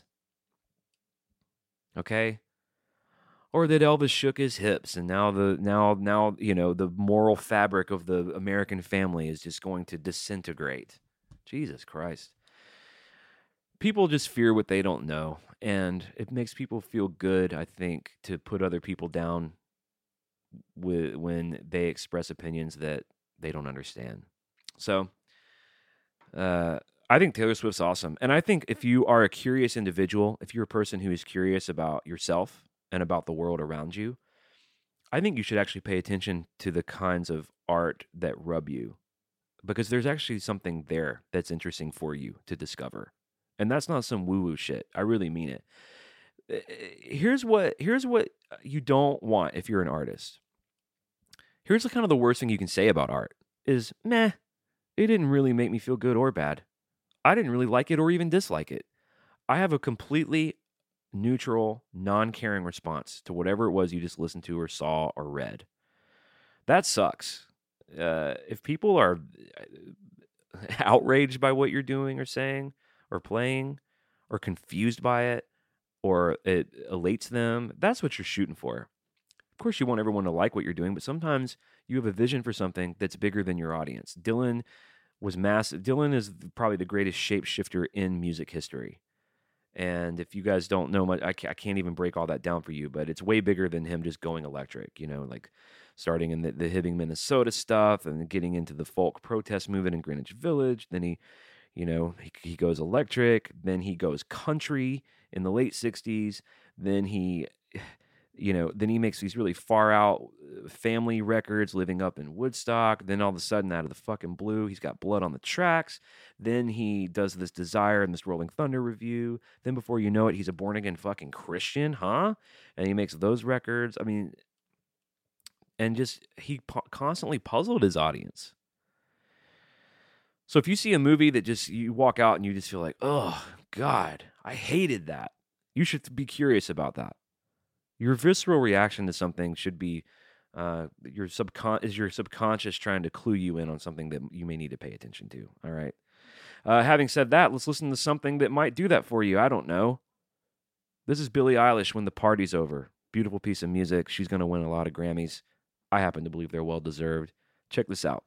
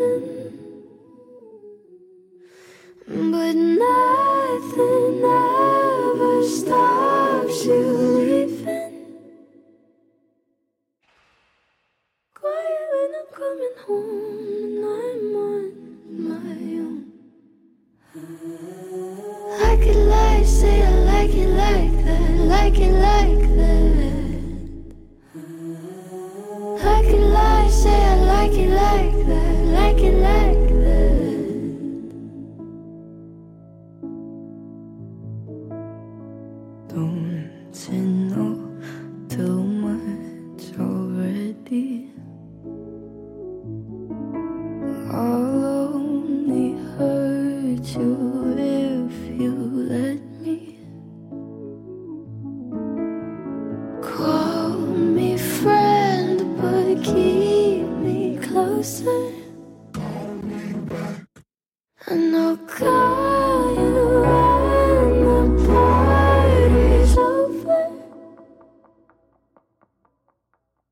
quiet and I'm coming home and I'm on my own. And I could lie, say I like it like that, like it like that. Yeah, I could lie, say I like it like that, like it like that. But nothing is better sometimes. Once we've both said our goodbyes, let's just let it go.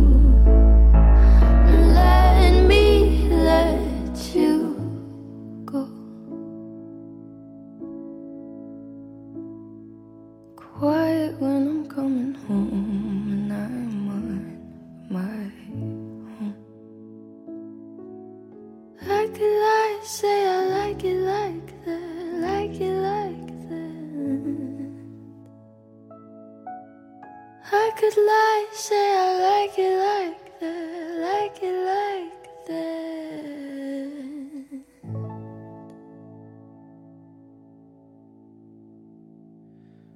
Now you may not like the video where she's eating the spider or her bury a friend intensity, like a horror movie. You may not like Bad Guy and the sort of trippy disco popness of that, okay? I understand.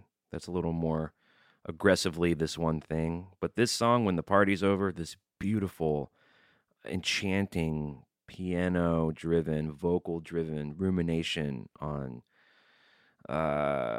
whatever it is she's talking about. I just don't see how you can dismiss that. I just really don't. It's just a fucking beautiful piece of music. And the fact that her and her brother Phineas, who co-writes and produces all this stuff, the fact that they're on the planet making this stuff and that it has an audience fills me with joy.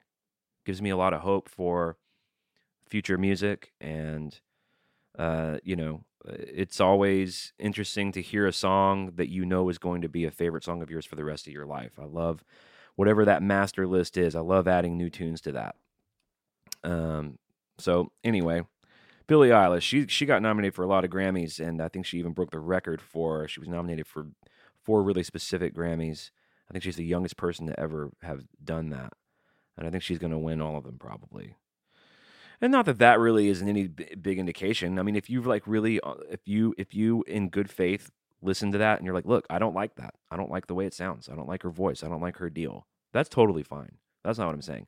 I think what I'm speaking more to is the sort of outright dismissal based on external bullshit. And I'm tempted to do that too. So I'm not preaching to anybody. Like, I'm just saying I've learned that I have to work against that in myself. You know, and that's a constant thing to learn, constant thing to be thinking about. Or what are your motivations? Where are your gut reactions coming from? And are they trustworthy? Or are they parts of yourself that you'd really like to master more? Parts of your voices within yourself that you'd really like to be a little more quiet. You know what I'm saying? Stan Drew says, have you ever spoken to Peter Minch or Cliff Bernstein? Be good to hear their side of the boys' work, particularly the early days and what they saw in them. We haven't. We haven't really officially reached out to them. I reached out to Q Prime about getting press credentials for the Bridgestone Arena gig. They never wrote back, surprisingly. Guess why? Because the email starts with, hi, my name's Clint. I have a podcast. Okay? I've mentioned this before, but that's just top 3 worst sentences ever. Hi, my name is so-and-so, and I have a podcast. Okay, it may be the coolest podcast in the world, which Metal Up Your Podcast is, but no one wants to hear what comes after that sentence. Here are the other 2 sentences. I had the craziest dream last night. I know that you want to talk to somebody about the crazy dream you had, because it was probably so crazy that you will go insane if you don't try to articulate some of the imagery and feelings that you had in that dream. That's really important. But here is something that's very true. No one wants to hear about that stupid fucking dream. No one wants to hear you sort of shittily tell the dream, because as you're telling it, you're forgetting it. That's the nature of dreams.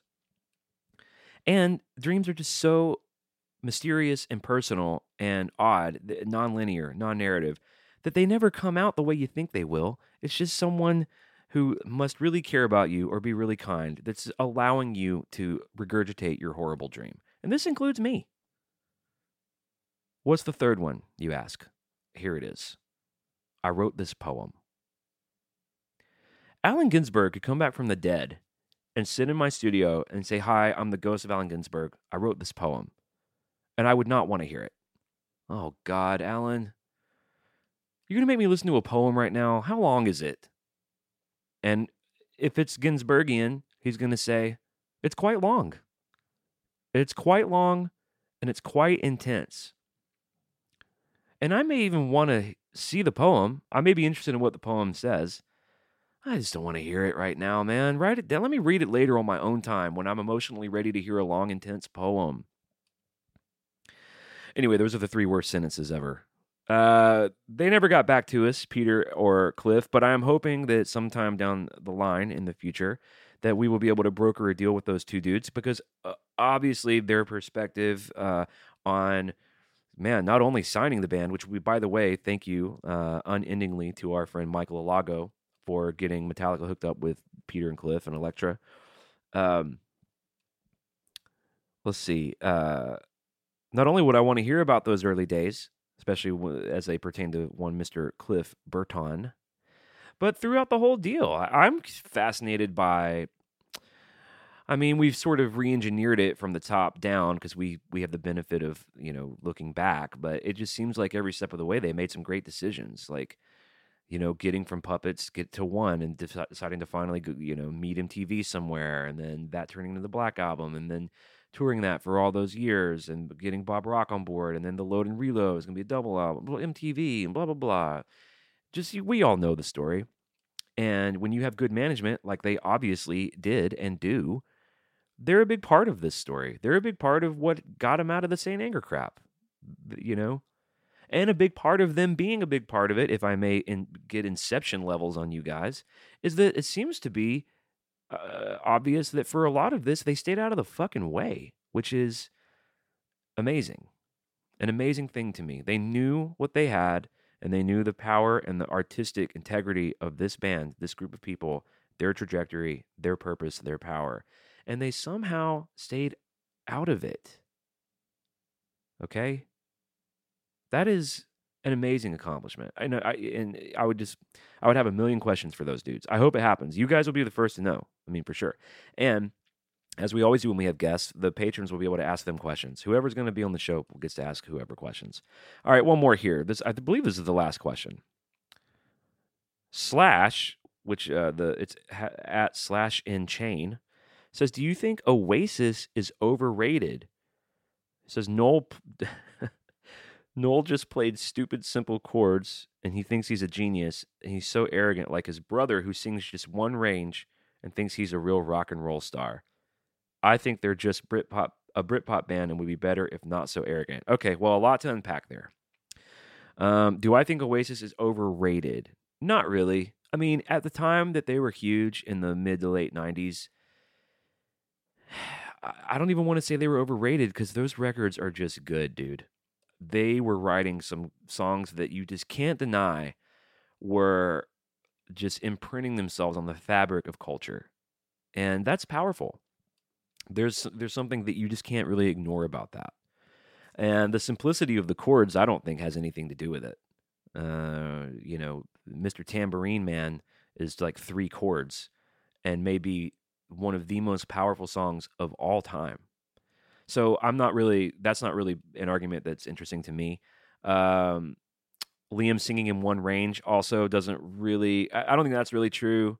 I think Liam actually has a really unique voice that obviously spoke to millions of people. And later on in their records, Noel actually did quite a bit more singing. My favorite Oasis record is 2000 Standing on the Shoulder of Giants, in which Noel sings two or three of the songs. And Noel was the one writing them. And so there's also something interesting about it's Noel's creative voice, but it's his younger brother's singing voice. And their sort of bitter sibling rivalry dynamic was just such a big part of the chemistry of that band. You know, in a song like Wonderwall or Champagne Supernova, or even before that, a song like Live Forever, Rock and Roll Star, Slide Away was a deep cut favorite of mine from their first album, Definitely Maybe. I'm talking, these dudes had some power that may be hard to see now. The reason I say they're overrated now is because they're not really part of any kind of conversation now. The only time they're a part of a conversation is when either of the brothers puts out a pretty passable solo effort, like BDI or As You Were. Then Noel's got the Flying Birds, which are pretty good. And then they'll bitch at each other in the press still. And now that's kind of all. It's just been decades of that now. And I find that boring and gross and unpowerful and just, I don't know. I'm not interested really. So that's how I'll answer some of that. Let's see here. I think they're just Britpop and would be better if not so arrogant. Their arrogance is super annoying for sure. I thought the Supersonic documentary about them was really annoying. We're gonna be, we're the fucking Beatles. We're better than the Beatles. We're the greatest ever. Just all that stuff is a little much for me, I agree. What can I say? I agree with that. But there is a sense, too, where just that all went into the big stew. And they've got some surprisingly delicate stuff, okay? Go check out a song on Melancholy, or not Melancholy, that's the Smashing Pumpkins, on What's the Story, Morning Glory, called Cast No Shadow. Beautiful song.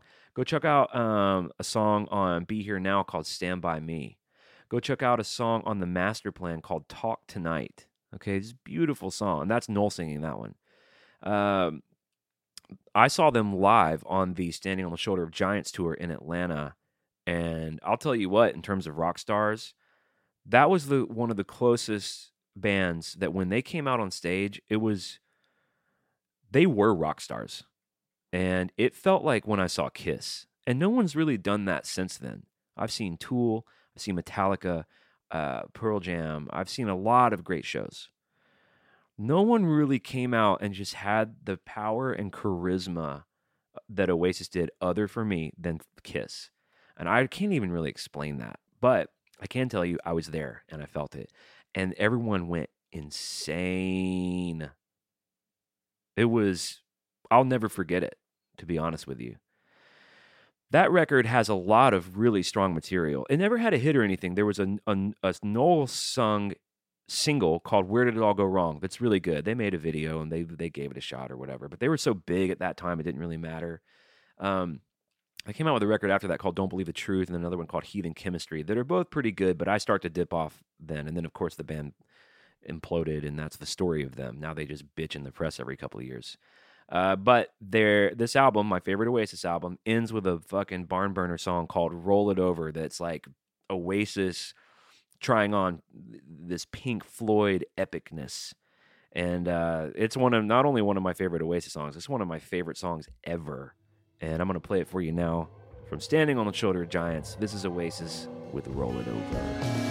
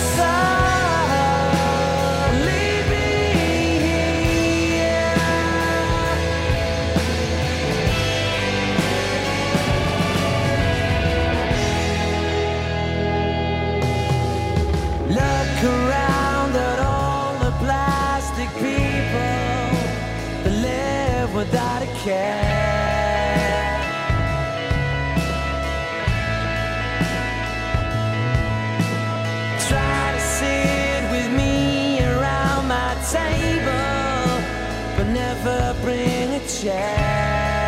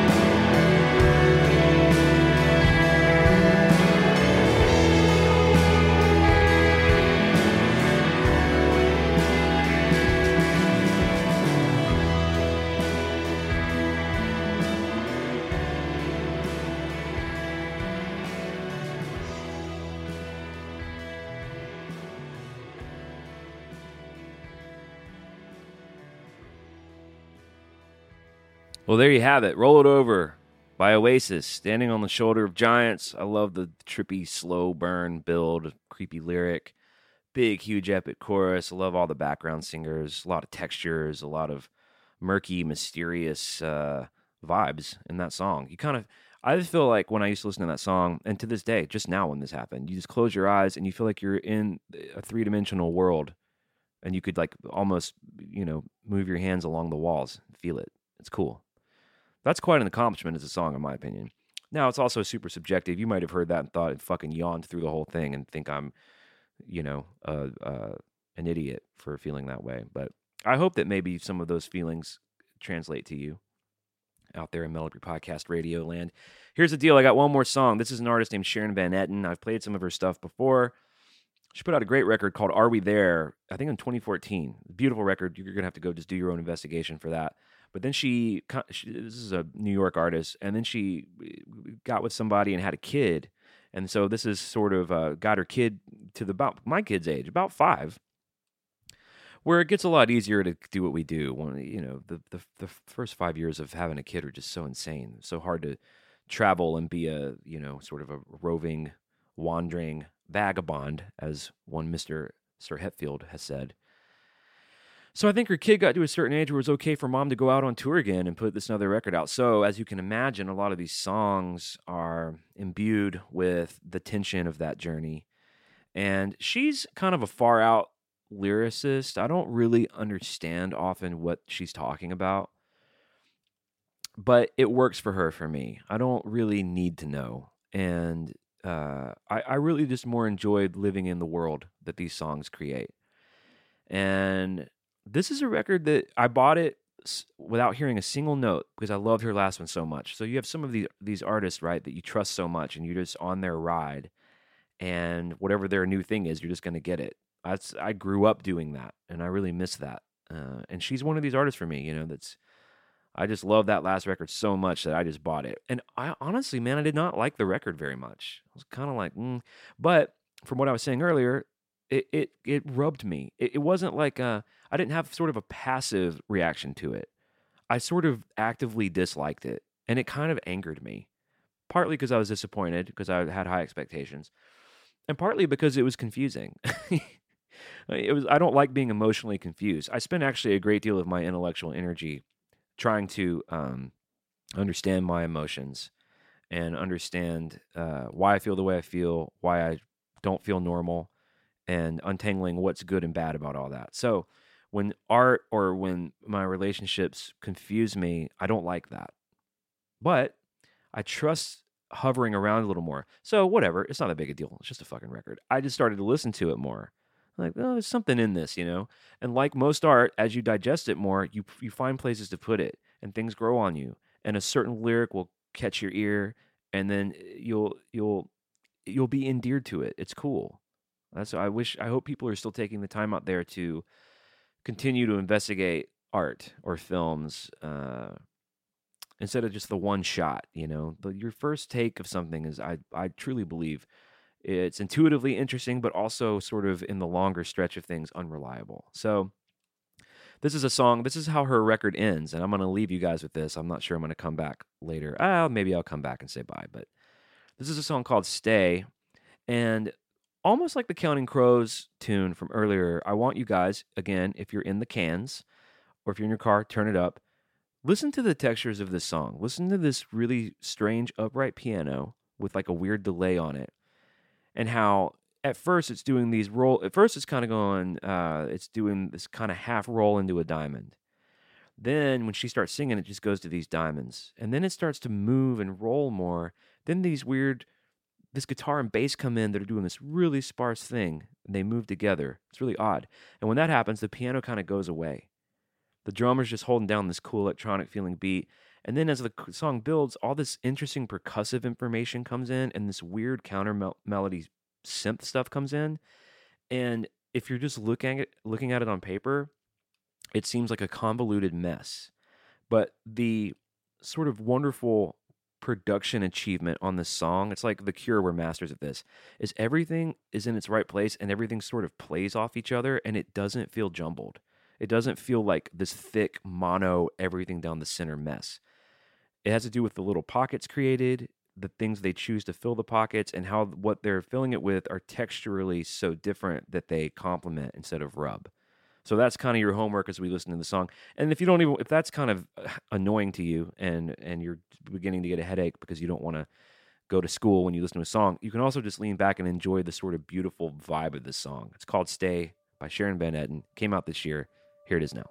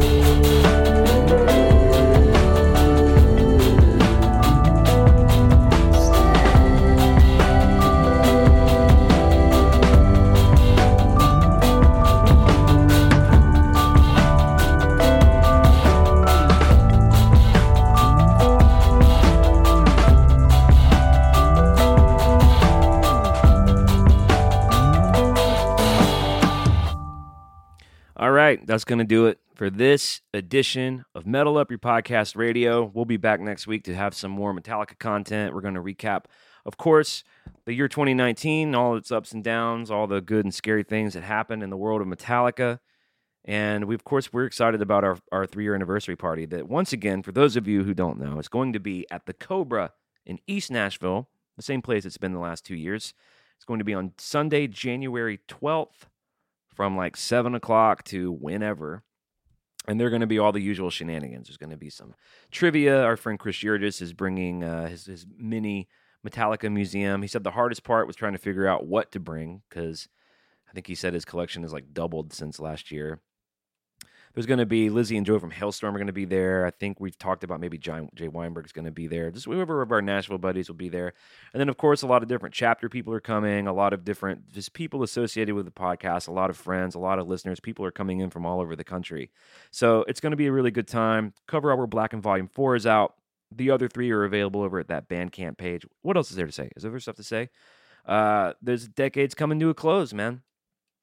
And I'm not a very sentimental person. I tend to just let the years wash by and try to keep my head down and try to keep learning. So I don't have anything really big to say about that other than it's been a really cool journey of my life, a really unexpected thing to be a part of this podcast community, to have people like you listen every week and write in all the time and send us sweet stuff and to just, to let me into your lives as well. I've met a lot of you out on the road and, what can I say? I'm really grateful. And as I think about the new year and like what my goals for myself personally and for my family and for the work that I do, Metal Up Your Podcast is still a really big part of it. And it's work that I'm really still proud to do. And that wouldn't be the case without all of you. So it is with sincere gratitude that I bid you all adieu. Happy New Year. Stay safe. See you guys on the flip flop. Peace.